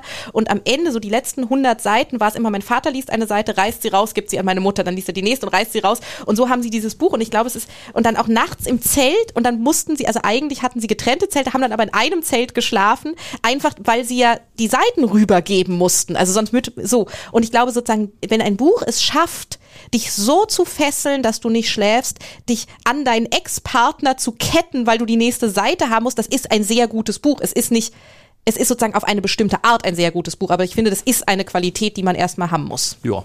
Wie ist dein Regal sortiert? Alphabetisch. Und alles andere ist falsch. Okay. Nein, nein, äh, mein bester find, Freund ja, hat das find, nicht ich finde das, ich find das total richtig. Du hast da von mir völlige, völlige Zustimmung. Dankeschön. Ich finde auch, ich habe diese Frage äh, früher auch so beantworten müssen und habe dann auch, also ich habe dann auch immer alphabetisch gesagt und das, ernsthaft bist du so preußisch und ich habe immer gedacht so, Ernsthaft, bist du so ein Snob? Bist du so einge... Sozusagen, was ist denn das für es ein gibt doch keine andere man, Art, das zu Nein. sortieren. Also man will ja auch die Sachen wiederfinden. Ich finde, du kannst dann noch unterteilen. Du könntest sagen Sachbücher, nicht Sachbücher. Ja. Also ich finde, es gab, Ja, gibt noch. Möglichkeiten. Ja. Aber alphabetisch, nein, heute Morgen habe ich, hab ich, weil ich ja die Bücher für heute brauchte, rufe ich sozusagen einen Freund an und sage, hast du da das und das und das? Und sagt er, weiß ich nicht, gucke ich, also total lieb und ich bin ihm sehr, aber sozusagen dieses, wie oft ich neben ihm stehe und er sagt, ja, ja, ich weiß, ich hab's irgendwo aber er weiß nicht Weil das wo. dann so wie in High und am Fidelity nach Lebensphasen sortiert ist. Nach was? weiß ich nicht. Und am Anfang behaupten alle Menschen, die kein alphabetisches Regal haben, sagen immer, ich weiß aber sowieso, wo alles ist. Ich weiß genau, wo es steht, weil ich habe mir das gemerkt und es stimmt einfach nie. Sie wissen nie, wo irgendwas ist. Sie stehen immer davor und suchen und das ist alles Zeit, mit der man lesen könnte. Also alphabetisch. Ich kann, es gibt ein paar andere Sachen, die ich noch akzeptieren könnte. Ich weiß, dass von dem Vater von jemandem, dass der die Bücher nach Erscheinungsjahr sortiert hatte, was ich sehr cool finde. Und da kannst du dann wenigstens das Erscheinungsjahr nachgucken und dann wissen, wo es ist, außer du hast es hier. Aber da weißt du wenigstens, okay, Jahrhunderte, das weiß man ja doch, aber man braucht ein System und Ja. alles andere ist, halte ich für, für, ach, da, da, wenn man zu, wenn man denkt, dann macht man das nur, weil man nicht pedantisch sein möchte, weil man ein Künstlertyp ist oder sonst was, finde ich aber auch irgendwie prätentiös. Muss man Bücher, die man angefangen hat, zu Ende lesen oder brichst du oft welche ab? Also muss sowieso nicht. Ich breche ungern ab, weil ich dann Angst habe, dass ich was Unrecht getan habe. Also jetzt gerade bei Kafka habe ich das Gefühl, ein Teil von mir möchte abbrechen, weil ich denke, es ist wahnsinnig gut und ich weiß genau, was passiert. Warum soll ich? Also ich weiß doch schon, wie es schmeckt. Ja, aber dann habe ich immer Angst, dass ich den Leuten Unrecht tue. Und weil ich selber Bücher schreibe, denke ich, und weil ich weiß, dass bei meinem Buch, bei meinem Debütroman würde ich sagen, äh, Anfang so Mittel, Ende geil. Und deswegen möchte ich ja immer das sozusagen, wobei es total, also es gibt ganz viele Leute, die sagen, der Anfang ist Ende ist scheiße. Ich mag das Ende und ich schreibe gerne Enden und ich finde Enden sind was Tolles. Deswegen versuche ich zum Ende zu kommen, um dem Schriftsteller gerecht zu werden. Bin dann aber auch enttäuscht, wenn Enden so ausplätschern, wenn sie so ganz offen sind und du so denkst, pff, dafür hätte ich jetzt die Bla-Seiten mir nicht mehr geben müssen. Eselzecken oder Lesezeichen? Beides. Okay. Ich soll schnell antworten, Ja, beides. stimmt, stimmt, ja, Nein, ja. alles, was ich so tun kann, um, also meistens, also Lesezeichen, okay, in Wirklichkeit ist die Frage Eselsohren oder alte Rechnungen, die irgendwo noch in der Handtasche rum oder im Rucksack rumflattern. So, so also wer, Kassenzettel. ja, natürlich so. Kassenzettel, ja. Also le, wer hat denn Lesezeichen? Also nein. Also alles Mögliche ist die Antwort. Und ich lege sie auch so auf, auf den Bauch. Auf den Bauch sagst du dazu? Ah, okay. Ich dachte, man sagt das Gesicht. Ich ke- kenne eigentlich immer nur Leute, die sagen, das kannst du nicht aufs Gesicht legen. Das habe ich noch nicht gehört. Ich wusste gar nicht, wie ich es ausdrücken soll. Aber Ja. weil ich dachte, das hinten ist ja der Rücken, der wird ja dann Ja, ja, geknickt. ja, stimmt. Und wenn das Eigentlich der es der Rücken Bauch. ist, ist das der Bauch. Ja, und eigentlich hast du auch recht, dass du Eselsohren sagst und ich weiß gar nicht, warum ich mir Eselsecken angewöhnt habe. Aber hat dich- oder gebundenes Buch. Hat dich bis jetzt auch jeder verbessert und du hast es heute zum ersten Mal gemerkt. Ich weiß nicht, ob das Ja. Arteriert hatte ich auch, hat auch schon Eselsohren, du sagst Eselsecken und er sagt Eselsohren und ich dachte, vielleicht sind das Regiolekte oder so. E-Book. Stimmt, und da haben wir ja auch am Anfang schon drüber gesprochen, dass das eine Frage der äh, Wohnortorganisation ist. Ja, Unter Wohn- anderem. Wohn, ich find's Und von Schimmel und äh, Wasser im Keller und so. ich finde Bücher tatsächlich, also ich möchte gerne, wenn ich irgendwann mal irgendwo permanent richtig wohne, möchte ich gerne ein ganz viel Bücherregal, weil ich es angenehm finde und weil ich das kenne, dass man denkt, ach jetzt, also, dass, dass ich heute nicht die einfach da habe, hat mich geärgert. Und ich denke das oft, dass ich irgendwas zitieren will und so. Deswegen mag ich sie haben, Bücher. Lesen, ich finde Lesen auf einem Lesegerät, ich finde es ein deutlich besseres Medium zur Konsum von Literatur als das Buch. Ich finde es angenehmer zu halten. Ich finde Bücher aufhalten, mir tut irgendwann der Daumen weh, vor allem bei so 1200 Seiten Middlemarch. Ich finde es gut, dass es sich merkt, wo ich bin und ich die Lesezeichen, weil nämlich auch irgendwelche Kassenzettel fliegen ja auch irgendwann manchmal rutschen raus oder so. Ich finde es gut, dass ein, E-Book-Reader sich merkt, wo ich bin. Ich finde es wahnsinnig gut, dass es selbstlesend ist. Also ich habe immer Schlafstörungen gehabt. Seitdem ich einen E-Reader habe, habe ich zumindest keine Einschlafstörung mehr, weil bei Büchern das Schließen, auf den Nachttisch legen, das Licht ausmachen, bis dahin bin ich hundertprozentig wieder wach. Und beim E-Book, ich als Insomnia, als äh, Schlafstörungs-Cure, ähm, Ja, Heilmittel? da findest du jetzt mal selber Heilmittel wieder raus. ist es total gut, weil mein Problem mit dem Schlafen ist, dass ich Gedanken anfange. Also Denken ist der Denken ist der Feind des Schlafens. Das heißt, ich möchte gerne lesen und dabei fallen mir dann die Augen zu und dann kann das Buch schon so wegdriften und ich drifte auch weg und wenn ich dann Gedanken habe, kann ich sofort wieder aufstellen und bin wieder genau im Satz. Deswegen ist es oft beim Einschlafen, dass ich eine Seite in 20 Anläufen lese, weil ich immer zwischendurch die Augen zumache und dann wieder auf, bis ich weg. Aber ich tue auch das Buch nicht auf den Nachttisch oder so, sondern das Buch schläft auf dem Kopfkissen. Und mittlerweile, und das ist so eine Pavlov-Sache, mittlerweile ist schon, wenn ich das Licht von meinem E-Reader sehe, abends ab einer gewissen Uhrzeit, werde ich sofort müde. Du musst dich für eins entscheiden. Schreiben oder lesen. Schreiben. Ich sollte schnell, ja, schreiben. Nein, ich denke, ich finde, halte Schreiben und Lesen für kommunikative Akte. Ich habe das Gefühl, ich habe schon relativ viel gelesen in meinem Leben. Ich habe das Gefühl, dass der Grenznutzen irgendwie auch abnimmt. Es gibt gar nicht so viele richtig tolle Bücher. Also ich glaube, ich kenne ich kenne fünf Bücher, auf die ich nicht verzichten wollen würde und alles andere hat mir Freude bereitet, aber Freude kriege ich auf viele Arten und Weisen. Und Schreiben ist ja eine Art, etwas von innen nach, also ich glaube, Lesen und Schreiben sind kommunikative Akte. Ich glaube, es geht mir beim Lesen wie auch beim Schreiben darum, eine, also only connect, wie im Forster sagte. Ich, deswegen mag ich auch eine gewisse Art von Sprachspiel nicht, weil ich das Gefühl habe, die soll mich weghalten und nicht reinziehen. Ich mag gerne das Gefühl von, ein Autor möchte mir etwas sagen. Ich möchte das Gefühl haben, und das sind die schönsten Momente beim Lesen, wenn ich das Gefühl habe, das denke ich bei Joe Walton, die ich vorhin schon erwähnt habe, als ich über die Republik geredet habe, die hat Stellen, die sind schriftstellerisch nicht gut. Und ich denke, ich bin dir so dankbar, dass du jetzt nicht zeigst, wie gut du schreiben kannst, sondern dass du mir sagst, Nele Polacek, ich möchte dir etwas sagen, hör mir gut zu. Und das ist für mich der wichtigste Moment beim Schreiben und beim Lesen. Und zu wissen, dass ich nie jemals wieder mich mitteilen, das wäre schrecklich. Deswegen, auch wenn Schreiben eine grauenhafte Tätigkeit ist, zu wissen, dass ich das nicht mehr könnte, das, das ist als, nee, Lesen oder Musik? Lesen. Nee. Das jetzt aber schon. Ah, interessant. Hätte ich nicht mitgerechnet. Nee, ich bin, ich bin wirklich ein sehr, wirklich ein wirklich, wirklich zerebraler Mensch. Also ich bin nicht jemand, der. Du kannst ja zerebrale Musik nehmen. Bach. Musik ist nicht zerebral. Also sie kann hm. durchdacht sein in der Produktion, aber die Wirkung ist nicht, dass du komplexe Gedanken denkst, sondern die Wirkung. Das stimmt. Musik erreicht dich auf eine andere Art und Weise. Musik ist eine Sinnesfreude. Und dann könnte ich sagen, okay, ich könnte nicht auf Leonard Cohen verzichten, aber es sind die Texte von Leonard Cohen, auf die ich nicht verzichten kann. Und ich nehme mal an, ich dürfte dann, wenn ich noch lesen kann, darf ich ja trotzdem Gedichte lesen. Ja. So, die Rhythmik habe ich im Kopf ich könnte total auf Musik verzichten. Aber ich könnte auch auf, also ich könnte, glaube ich, auf die meisten Sinnesfreuden individuell verzichten, solange ich sie durch eine andere, also ob ich jetzt Musik hören darf oder essen darf oder, weiß nicht, mich irgendwie kraulen lassen darf, ich glaube, das macht gar nicht so viel Unterschied. Und deswegen, ich brauche lesen, weil es eine an, also weil es einen wirklich, also dieses, diese Art von Kommunik Kommunikation, also weil ich das Gefühl habe, ich komme durch mein Hirn an ein fremdes Hirn an und dafür brauche ich Sprache, das kann ich nicht anders. Du sitzt oder liegst auf dem Sofa mit dem Buch, auf das du dich schon den ganzen Tag gefreut hast. Womit kann ich dich denn da noch weglocken?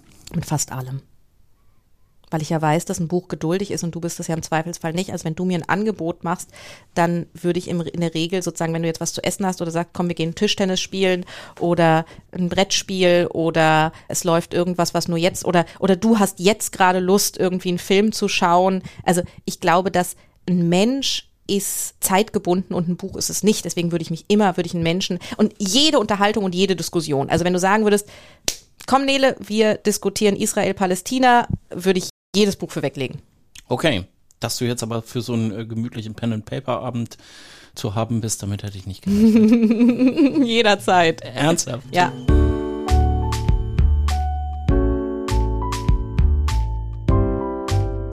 Das Lesen der anderen hört ihr einen Podcast, der ermöglicht wird durch seine Unterstützerinnen und Unterstützer bei Steady.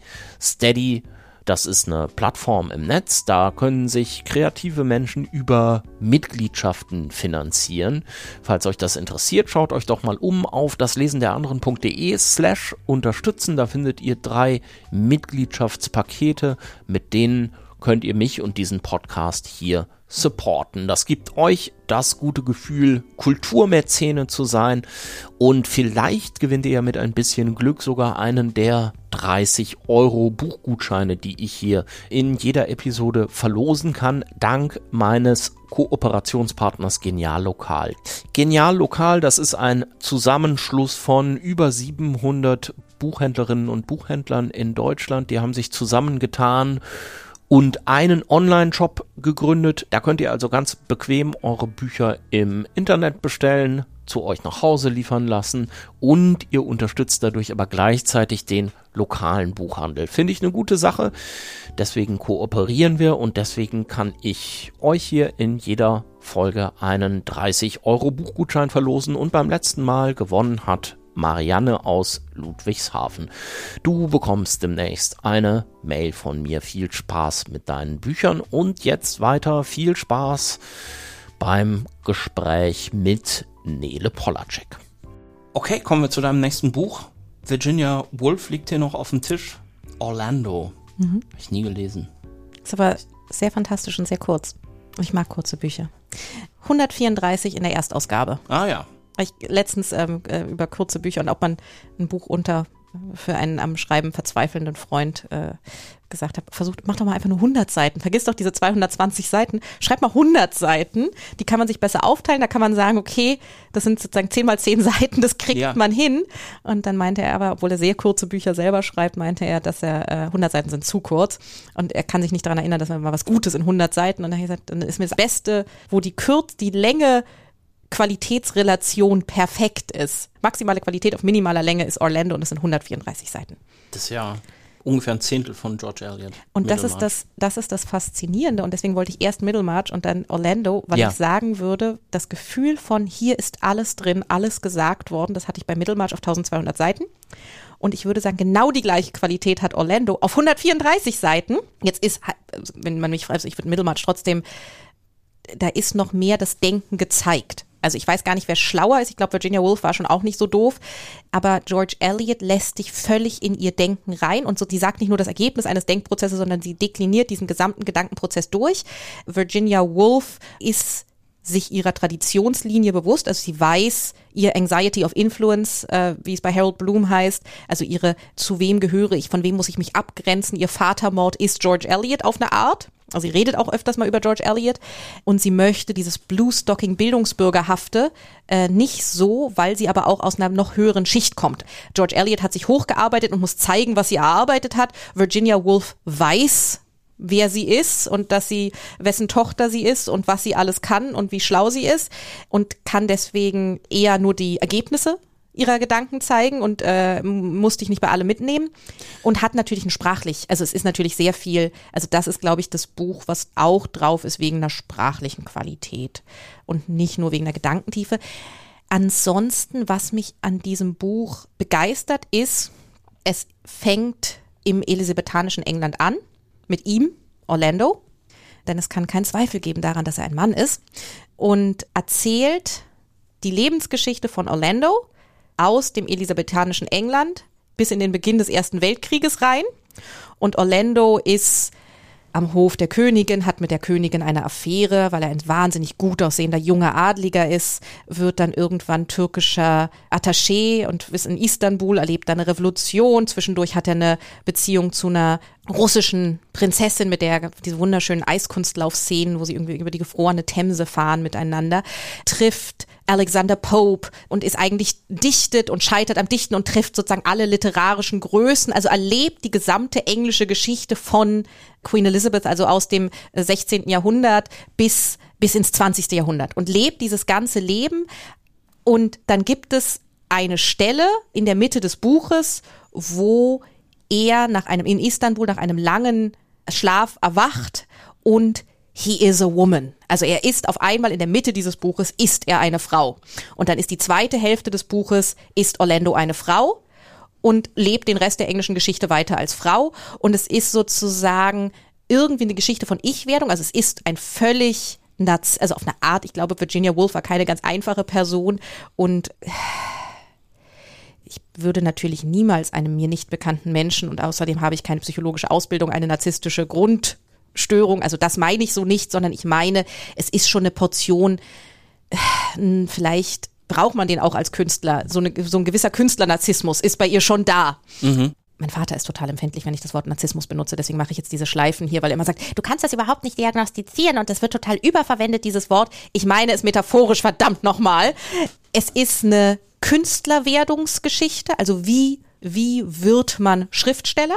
Also Orlando ist im 16, will er ein Gedicht schreiben und das funktioniert dann nicht und dann hat er die Kontakte und so weiter und so fort. Und dann gibt es immer ein, rekur ein rekurrierendes Motiv, ein wiederkehrendes Motiv, welches da ist, dass zurückgeschaut wird auf, also im elisabethanischen England ist es sozusagen Shakespeare. Shakespeare, die können ja alle heute nicht mehr schreiben. Shakespeare ist ja so ein Schmutzfing und früher konnte man noch gut schreiben und dann 200 Jahre ist es, äh, heute können alle nicht mehr schreiben. Shakespeare, der konnte noch schreiben. Also dass es immer dieses früher war Literatur noch gut Motiv gibt. Und es wird also sehr viel Literaturgeschichte, Philosophiegeschichte, Empire, all diese Elemente und gleichzeitig Geschlecht als was verändert sich für Orlando in dem Moment, wo er eine Frau ist. Also ab dem Moment, ab dem er eine Frau ist. Und dann hat, also was mir daran gefällt, weil es mir, glaube ich, sehr entspricht, ist, dass sexuelle Orientierung und Geschlecht und all diese Sachen bei Virginia Woolf keine Identität sind, hm. sondern Accidents, Things that happen. Die sind Oberflächlichkeiten auf eine Art und sie formen, also Orlando verändert sich weil er eine Frau ist. Aber es ist nicht so, dass er auf einmal sozusagen in sich drin eine Frau ist, sondern nein, er hat auf einmal diesen Körper, wird anders verhandelt und reagiert dann anders. Ja. Aber dass es sozusagen ein Frau-Werdungsprozess ist. Und auf einmal bewegt er sich anders, weil er diese riesengroßen Röcke anhat. Auf einmal verhalten sich Männer ihm gegenüber anders, weil er auf einmal hilfs, also sie ist dann hilfsbedürftig. Und dann gefällt ihr das auch, dass sie hilfsbedürftig ist und dass sie angeflirtet wird auf eine Art und Weise, die sie nie angeflirtet wurde und so. Also es gibt, es macht einen Unterschied, dass Orlando eine Frau ist, aber es ist nichts Essentielles das Essentielle ist, glaube ich, dass äh, Schriftsteller sein wollen und daran scheitern und daran kämpfen. Das ist, glaube ich, was Essentielles. Eine Neu also es gibt sozusagen Charaktereigenschaften, die Orlando hat, die sind essentiell.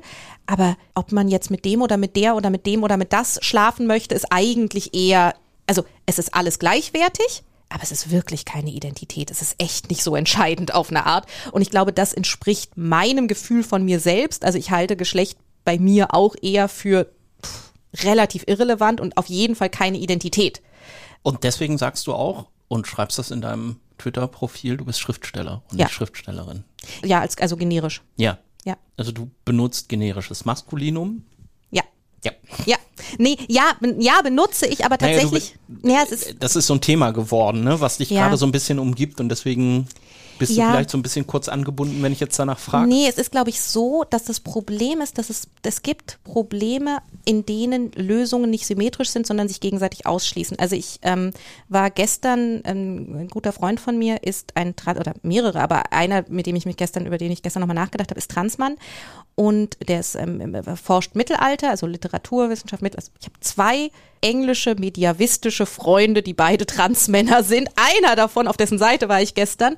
Und wenn du das Profil liest, ist es wahnsinnig überpronomisiert. Also das heißt, dass andauernd he, him und so weiter und so fort. Und das macht ja. für mich völligen Sinn, weil er versucht, diese Information im Hirn seines Lesers zu entrenchen, also zu einzugraben. Ja, zu performen im Grunde, ne? Naja, also ich weiß es gar nicht. Nein, ich glaube, für ihn ist es, er empfindet, also er hat etwas, was ich nicht habe, nämlich eine empfundene Geschlechtsidentität. Ja. Und es ist ihm wichtig, dass das He sehr oft zu sagen, damit der Leser das mhm. Gegenüber das mhm. ganz fest im Hirn verankert hat. Mhm. So wie wenn ich jetzt irgendwie zehnmal ähm, über die Farbe Rot rede du irgendwann und darüber redet, dass man auch die Wand rot streichen könnte und dass du dir auch mal was Rotes anziehen könntest. Irgendwann denkst du über die Farbe Rot nach und kannst gar nicht mehr anders.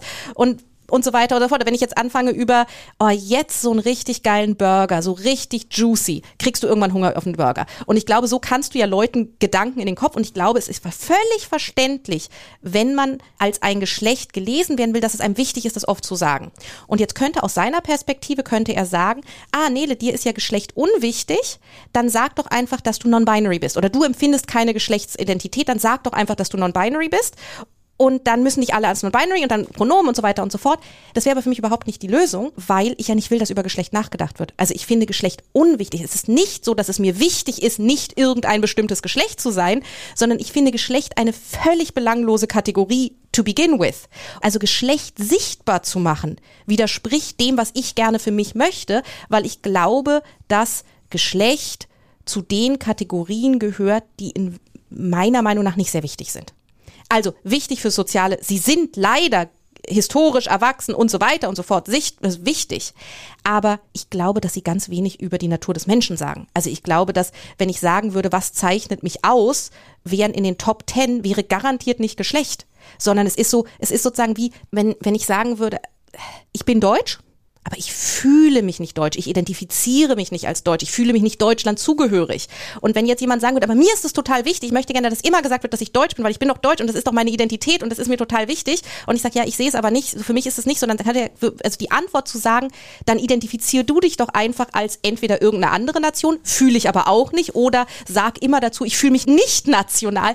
None of that works, weil es für mich einfach eine falsche Kategorie ist. Und deswegen wäre ich für generisch, also sozusagen, verstehst du, was ich meine? Ja, aber ist das nicht nicht eine Täuschung? Ist das nicht so wie ähm, Amerikaner irgendwie sagen, dass sie colorblind sind? Also keine Farben sehen und glauben, dass sie nicht rassistisch wären? Ich glaube, dass es in einem gewissen gesellschaftlichen Punkt nicht möglich ist, colorblind zu sein. Ich weiß, dass zum Beispiel die alten Griechen natürlich ziemlich colorblind waren. Also ich glaube, dass es, wenn du sagst, Rasse ist ein, also entschuldige, Race ich weiß nicht, wie ich sagen. Ich, wir, wir wisst alle, was ich. Also eigentlich müsste man an der Stelle in Deutschland auch. Es ist auch alles. Es ist auch müßig. Wie auch immer. Was auch immer ich da sagen möchte. Es ist ein Konstrukt und es ist ein Konstrukt, was die alten Griechen nicht hatten. Die alten Griechen hatten eine ganz andere Vorstellung. Also das Hautfarbe-Ethnie-Korrelat ist, ist sozusagen eine moderne Erfindung, die es zum Beispiel im alten Griechenland nicht gab. Und für die wäre es total korrekt zu sagen, dass sie colorblind sind, weil sie es wirklich nicht sehen. Also weil es einfach nicht konstruiert ist, nicht durch dekliniert ist so. Und mein Ziel wäre es, dahin zu kommen, dass Colorblind eine sinnvolle Kategorie ist. Ich glaube, es ist überhaupt nicht in der Natur des Menschen angelegt. Das muss nicht so sein. Ich glaube, wir sind in der Lage, zum Beispiel nicht nach Schuhgrößen zu differenzieren.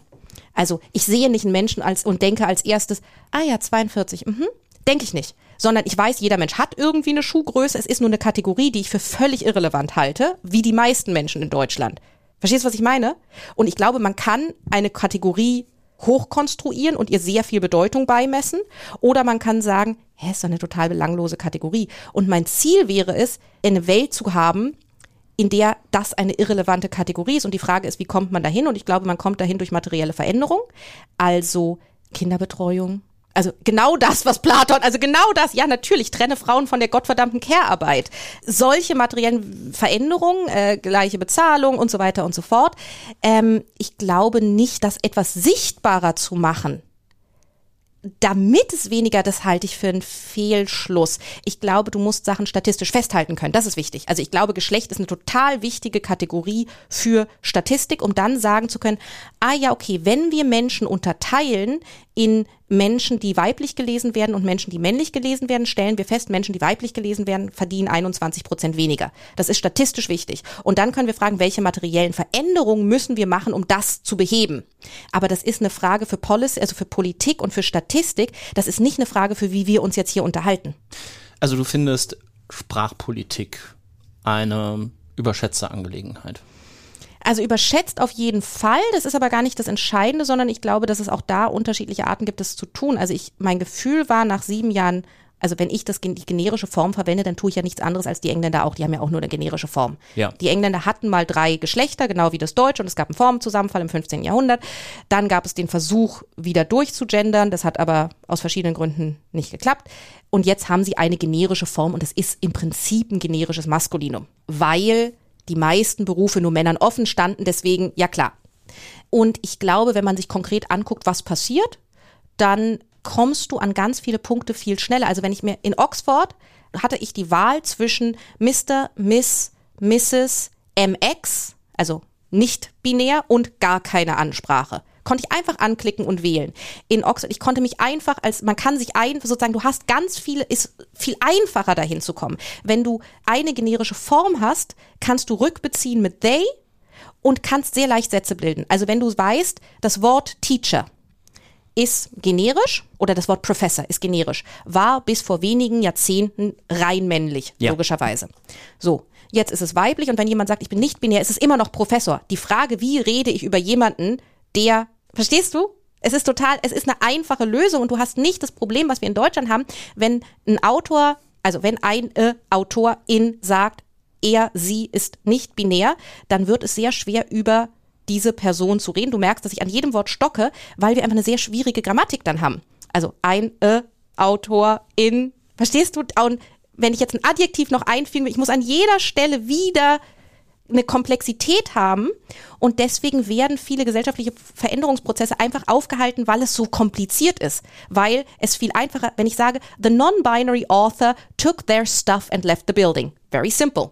Der, die, der nicht-binär äh, Autor in nahm seine, ihre Sachen und verließ das Gebäude. Ist wahnsinnig kompliziert.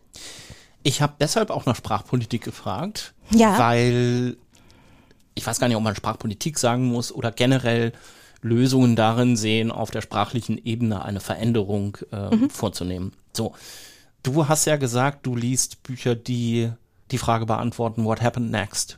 Und da könnte man schon sagen, wo du jetzt gerade sehr gestritten hast für oder argumentiert hast für materielle Veränderungen, dass das sozusagen das Materielle, die, also auch wenn es in dem Fall natürlich auch nur Zeichen auf Papier sind, ja, aber die, die, die Handlung, die weitergeht, die dich reinzieht, übt am Ende einen Sog aus, der so real ist, dass er vielleicht etwas Materiellem gleichkommt. Während du gesagt hast, ja, ob die da jetzt gute Sätze machen, dann weiß ich das ja alles schon. Das wäre dann sozusagen die Ebene vom Gap oder vom Stern oder vom Doppelpunkt oder welches Zeichen man jetzt auch immer gerne nehmen möchte dafür aktuell. Und da habe ich mich jetzt gerade gefragt, ist das vielleicht so ein so eine genere, generelle Auffassung, die dann auch in Form eines Materialismus dein Interesse an Literatur prägt? Ja, also ich glaube, ich bin, also ich bin fundamental Materialist. Deswegen auch die ganzen biologischen und neurologischen Einwürfe, die sich ja jetzt auch schon Ja. gezogen haben. Ne? Ja, ja. Ich habe mit ähm, einem Freund das Spiel gespielt, nenne zehn Eigenschaften, die sozusagen identifiziere dich über zehn Eigenschaften. Wer bist du in zehn, in zehn Wörtern? Wie gesagt, also solche Sachen wie Frau oder weiß nicht, also solche Geschlecht, sexuelle Orientierung, Religion wären Sachen, die bei mir nicht vorkommen würden. Ich hatte gleichzeitig drauf Materialist und Platonist, was sehr, sehr lustig ist, weil es sich einfach kategorisch widerspricht und ich es trotzdem, also ich, es trotzdem stimmt, aber es ist sozusagen äh, vielleicht im hegelianischen Dialektik irgendwas Mist, aber ja, ich es gibt ein paar Gänge, die ich irgendwie schon verstanden und gutiert habe, aber glaube ich nicht so ganz mitgehe. Derrida gelesen und für überblasen empfunden. Ich glaube, Sprache ist sehr, sehr praktisch und macht viel Freude und ist echt nicht so wichtig auf einer gewissen Ebene. Also ich glaube, dass Sprache, also die genaue Wortwahl ist gar nicht so wichtig wie die Geschichte, die du erzählst. Also ich glaube, dass es, also ich glaube, wir denken, dass es immer am Vokabular, also an Einzelwörtern hängt. Also, dass du sozusagen, ich glaube, du kannst mit Sprache Hirn verändern, definitiv, Ja. und Gedankenprozesse verändern.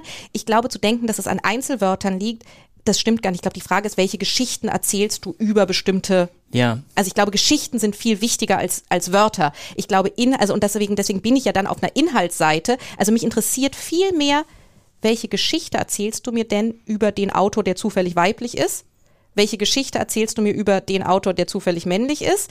Welche Geschichte erzählst du mir über eine schwarze Person, eine jüdische Person, eine schwule Person und so weiter und so fort? Das Vokabular, was du verwendest, ist mir egal. Was mich interessiert, ist, wie besetzt du denn die Rollen kompetente Person? Ist die kompetente Person immer ein, ist immer ein Mann? Verstehst du, was ich meine?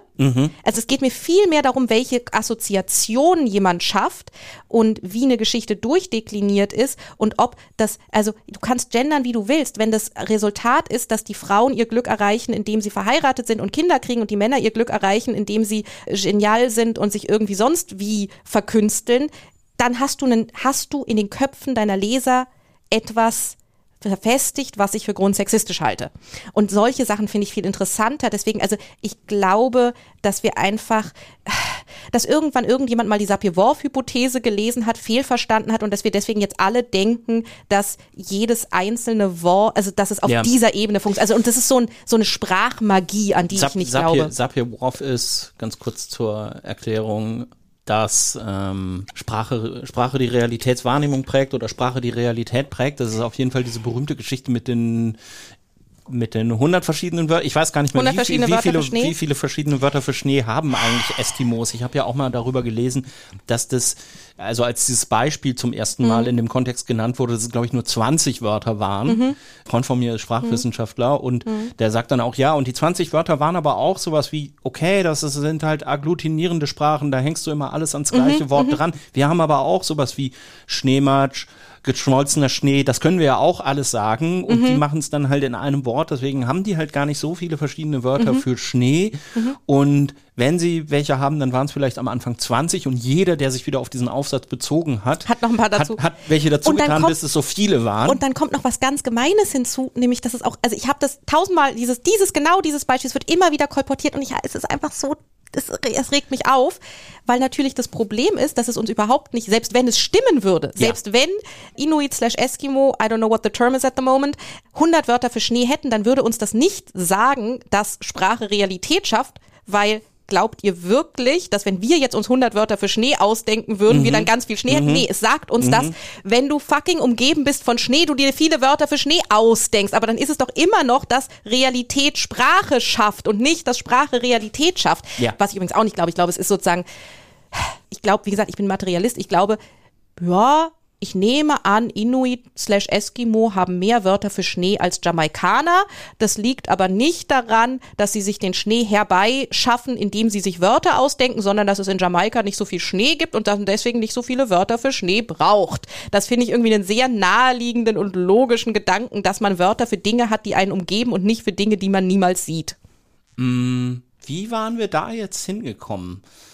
Du hast mich nach Gendern gefragt. Ich habe dich nach Gendern gefragt. Und ich habe mich für eine generische Form, ich glaube, es wäre wichtig, eine generische Form zu haben, weil ich glaube, es wäre wichtig, dass wir auf eine Welt hinarbeiten, in der wir über Geschlechter nur nachdenken, wo es relevant ist. Also wenn wir uns fragen, werden hier Männer besser bezahlt als Frauen, brauchen wir Wörter für Geschlechter. Aber wenn einfach nur ich sagen will, Person hat Buch geschrieben, dann ist das Geschlecht an der Stelle irrelevant. Und ich glaube, man sollte sich immer fragen, muss ich die Informationen jetzt geben? Ich glaube, das ist auch sehr einleuchtend eigentlich, wenn man ganz ehrlich ist, weil es ja völlig klar ist, dass jemand, der schwul ist, in der Lage sein möchte, am Freitagabend im Club sehr offen schwul zu sein oder auf, ein, auf eine Feier zu gehen und irgendwie eine Regenbogenfahne zu tragen und trotzdem eventuell am Montag beim Steuerberater nicht gerufen werden wird als, kann der schwule Kunde mal reinkommen? Ja. Also, dass man sozusagen kontextabhängig Identitätsbegriffe an- und abschalten möchte.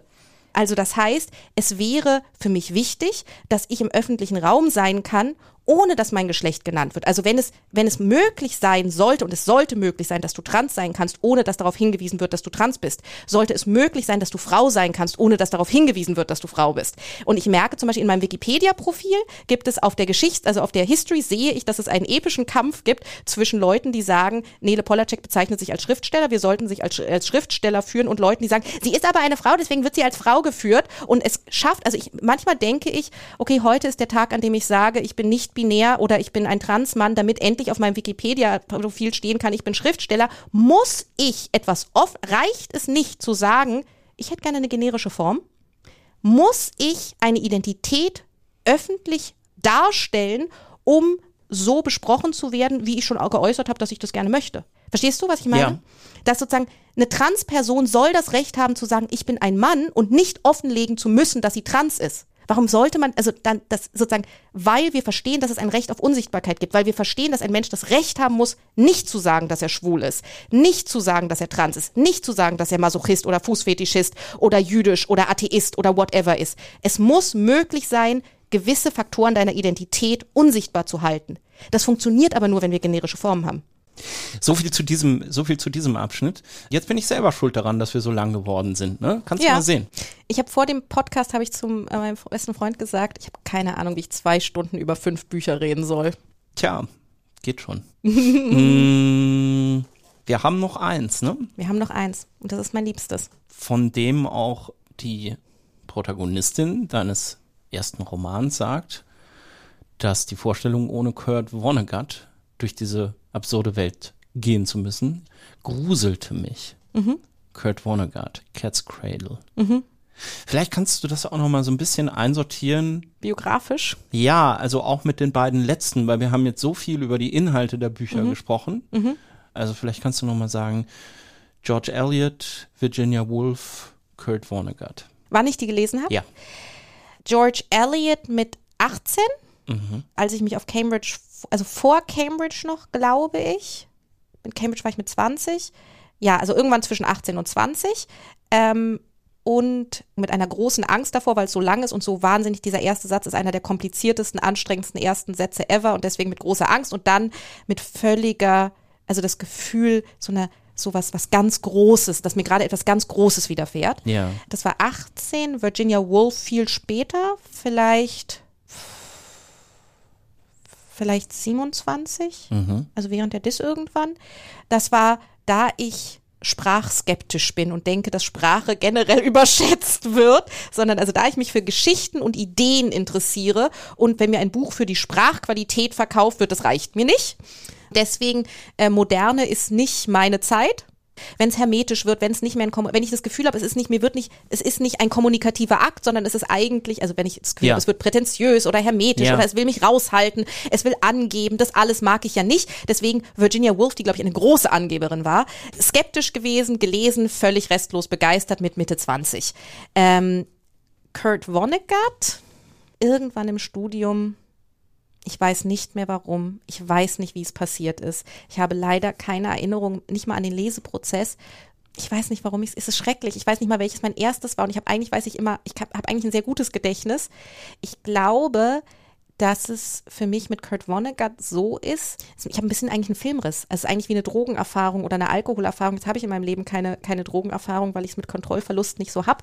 Ich weiß, dass ich irgendwie drei Tage später angefangen habe zu weinen. Also das ist sozusagen Nach nicht, dem Buch. Ja, aber drei Tage später. Also nicht währenddessen, also Ja. nicht so der, der Mariana Lecki-Effekt, dass ich sozusagen die ganze Nacht durchheule, sondern ich habe es gelesen, ich habe es weggelegt und ich habe drei Tage später angefangen zu flennen. Und das ist das eines der wenigen Bücher, was ich wirklich nochmal gelesen habe, sogar jetzt noch schon, schon zweimal. Es ist das Gefühl beim Lesen, es gibt in äh, Howl eine Fußnote, die heißt Holy, also das Gedicht Howl, ne? Von ähm, Äh, Ginsberg. Ginsberg. Und das ist vertont von, glaube ich, Patti Smith, Holy, Holy my mother in the asylum, Holy the elephant, Holy the bla bla bla bla bla. Also Holy, alles ist sozusagen, ich weiß, aber dieses, das Gefühl bei Cat's Cradle und ich bin ein zutiefster Atheist, genau wie Kurt Vonnegut. Das Gefühl war holy, holy, holy, holy. Also, dass ich das Gefühl habe von, also generell, ja, Bücher schön, könnte aber auch ohne, bla bla bla, alles voll okay. Und dann gibt es Sachen, die sind so anders oder wo du denkst, ach fuck, und das ist sozusagen, this is what we're here for. Also das ist was ganz anderes. Und ich weiß nicht, wann es war. Ich weiß, dass ich seitdem darüber rede, dass ich es allen Leuten, dass ich allen Leuten Kurt Vonnegut und Kurt, also es ist bei Vonnegut, ich könnte diese Liste als die geprägtesten, die Bücher, die mich am meisten geprägt hätten, könnte ich auch von eins bis fünf nur Kurt Vonnegut Bücher drauf tun. Wäre keine so wahnsinnig spannende Liste was es ausmacht, und das haben meine Bücher mit der Ausnahme von wahrscheinlich Virginia Woolf gemein, ist diese Mischung aus einem sehr genauen und trotzdem liebevollen Blick, weil ich glaube sozusagen, die größte Leistung, die du im Leben haben kannst, ist es trotzdem zu tun, trotzdem Menschen, ob, trotz allem. Wir wissen alles, wir wissen Klimakatastrophe, wir wissen Holocaust, wir wissen das alles, die Menschen trotzdem zu lieben dieser tiefe Humanismus, und zwar nicht ein Humanismus aus einer Naivität, sondern aus einem völligen Wissen.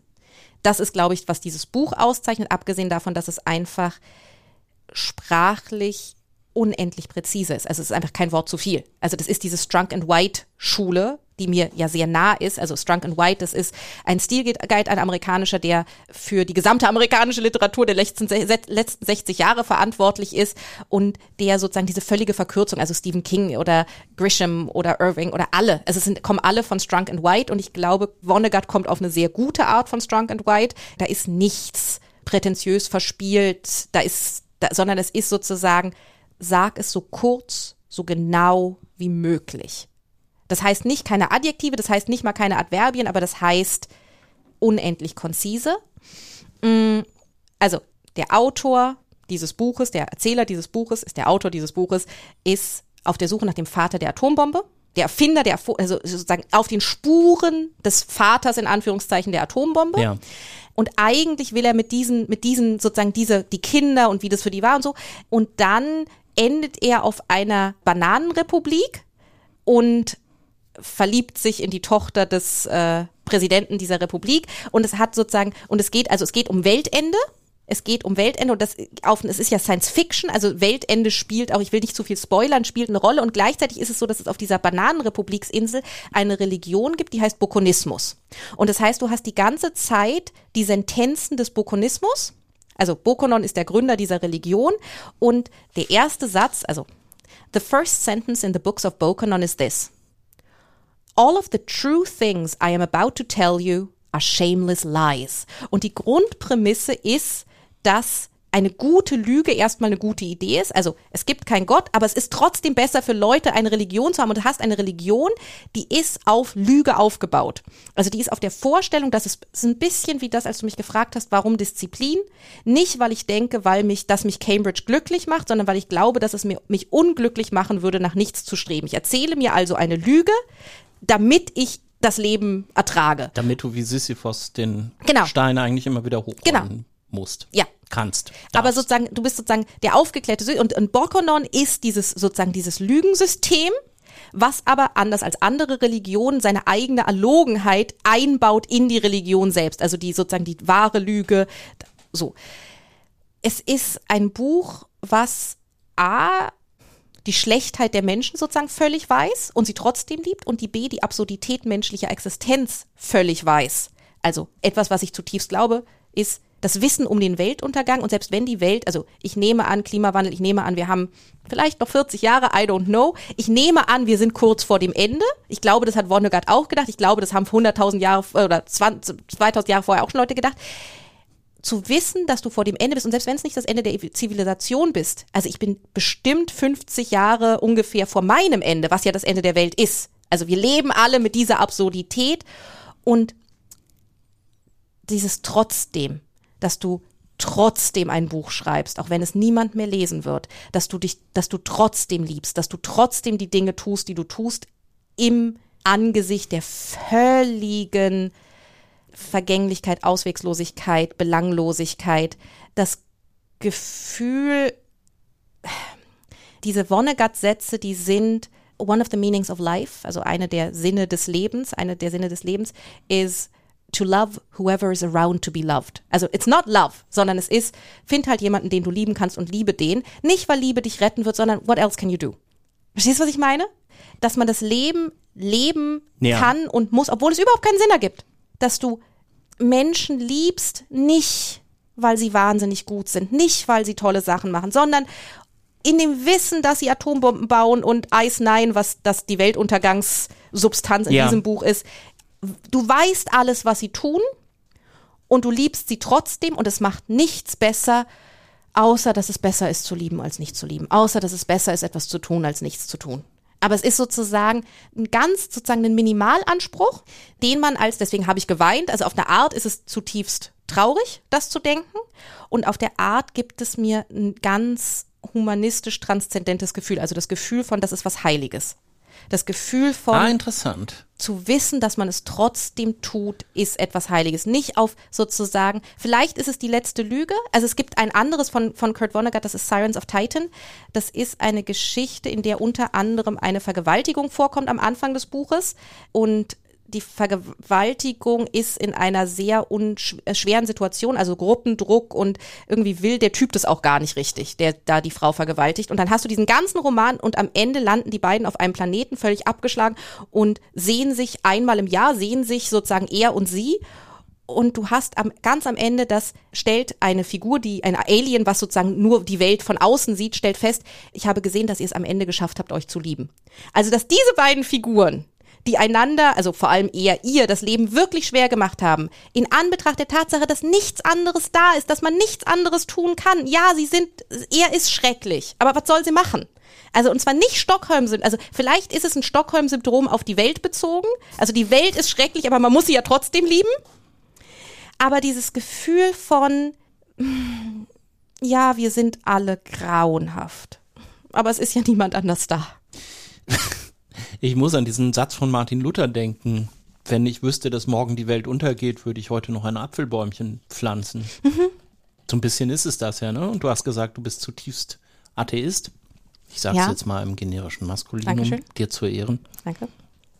Und du hast jetzt gerade gesagt, dieses Gefühl ist im, in diesem Gefühl oder in dieser, dieser Absicht, das doch zu Mhm. wollen, in diesem Sisyphos-Stein hm. hochrollen, hm. liegt dann eben doch so etwas wie Heiligkeit. Ja, vielleicht liegt aber die Heiligkeit in was ganz anderem, nämlich in dem Gefühl von Kommunikation. Dass ich das Gefühl habe, etwas, was ich ganz tief empfinde, hat Kurt Vonnegut auch empfunden. Und ich denke, es gibt ein paar Bücher, bei denen ich das habe, bei 1984, wo es ja meiner Meinung nach gar nicht um Politik geht, sondern darum, dass Sterben das Schrecklichste ist, was man sich vorstellt, oder Schmerzen und Sterben so schrecklich sind. Und da habe ich das auch ein bisschen, dass ich dieses, endlich sagt jemand, Nein, Liebe wird dich nicht retten. Du kannst nichts tun. Du bist gegen Schmerzen und Sterblichkeit bist du völlig machtlos. Und ich glaube nicht, dass der Gedanke heilig ist, sondern ich glaube, dass diese Aufrichtigkeit, mit der mir George Orwell an der Stelle etwas Schreckliches sagt. Verstehst du, es ist sozusagen, ich kann mir vorstellen, wenn irgendwann, ich bin ehemaliger, seit sieben Tagen ehemaliger Raucher, ähm, wenn irgendwann der Arzt kommt und mir sagt, dass ich den Lungenkrebs, sollte er es tun, ohne es zu verstecken, sondern indem er mich anguckt und sagt, Frau Polacek, Sie haben noch vier Wochen. Und er sagt es mir mit völliger Aufrichtigkeit, ohne irgendwas, dann könnte auch dieser Moment ein Heiliger sein. Ich glaube, es ist, vielleicht ist es eine grauenhafte Wahrheit, wirklich auszusprechen und dann, wenn du sozusagen es schaffst, und das schafft Kurt Vonnegut in mindestens drei Büchern, dass er es wirklich sagt, genau so schlimm wie es ist, nämlich in seiner völligen Sinnlosigkeit und dann noch zu sagen, also es sagt es ganz offen und dann sagt er trotzdem. Und da ich das jeden Tag denke, trotzdem, ist die Nähe, ist das sozusagen, das ist, glaube ich, was, was mir dieses Heiligkeitsgefühl gibt. Und vielleicht das trotzdem. Und dazu kann ich jetzt nicht mehr sehr viel sagen, außer vielen Dank, Nele, für deine Zeit. Vielen Dank für deine Zeit. Das war nicht wenig.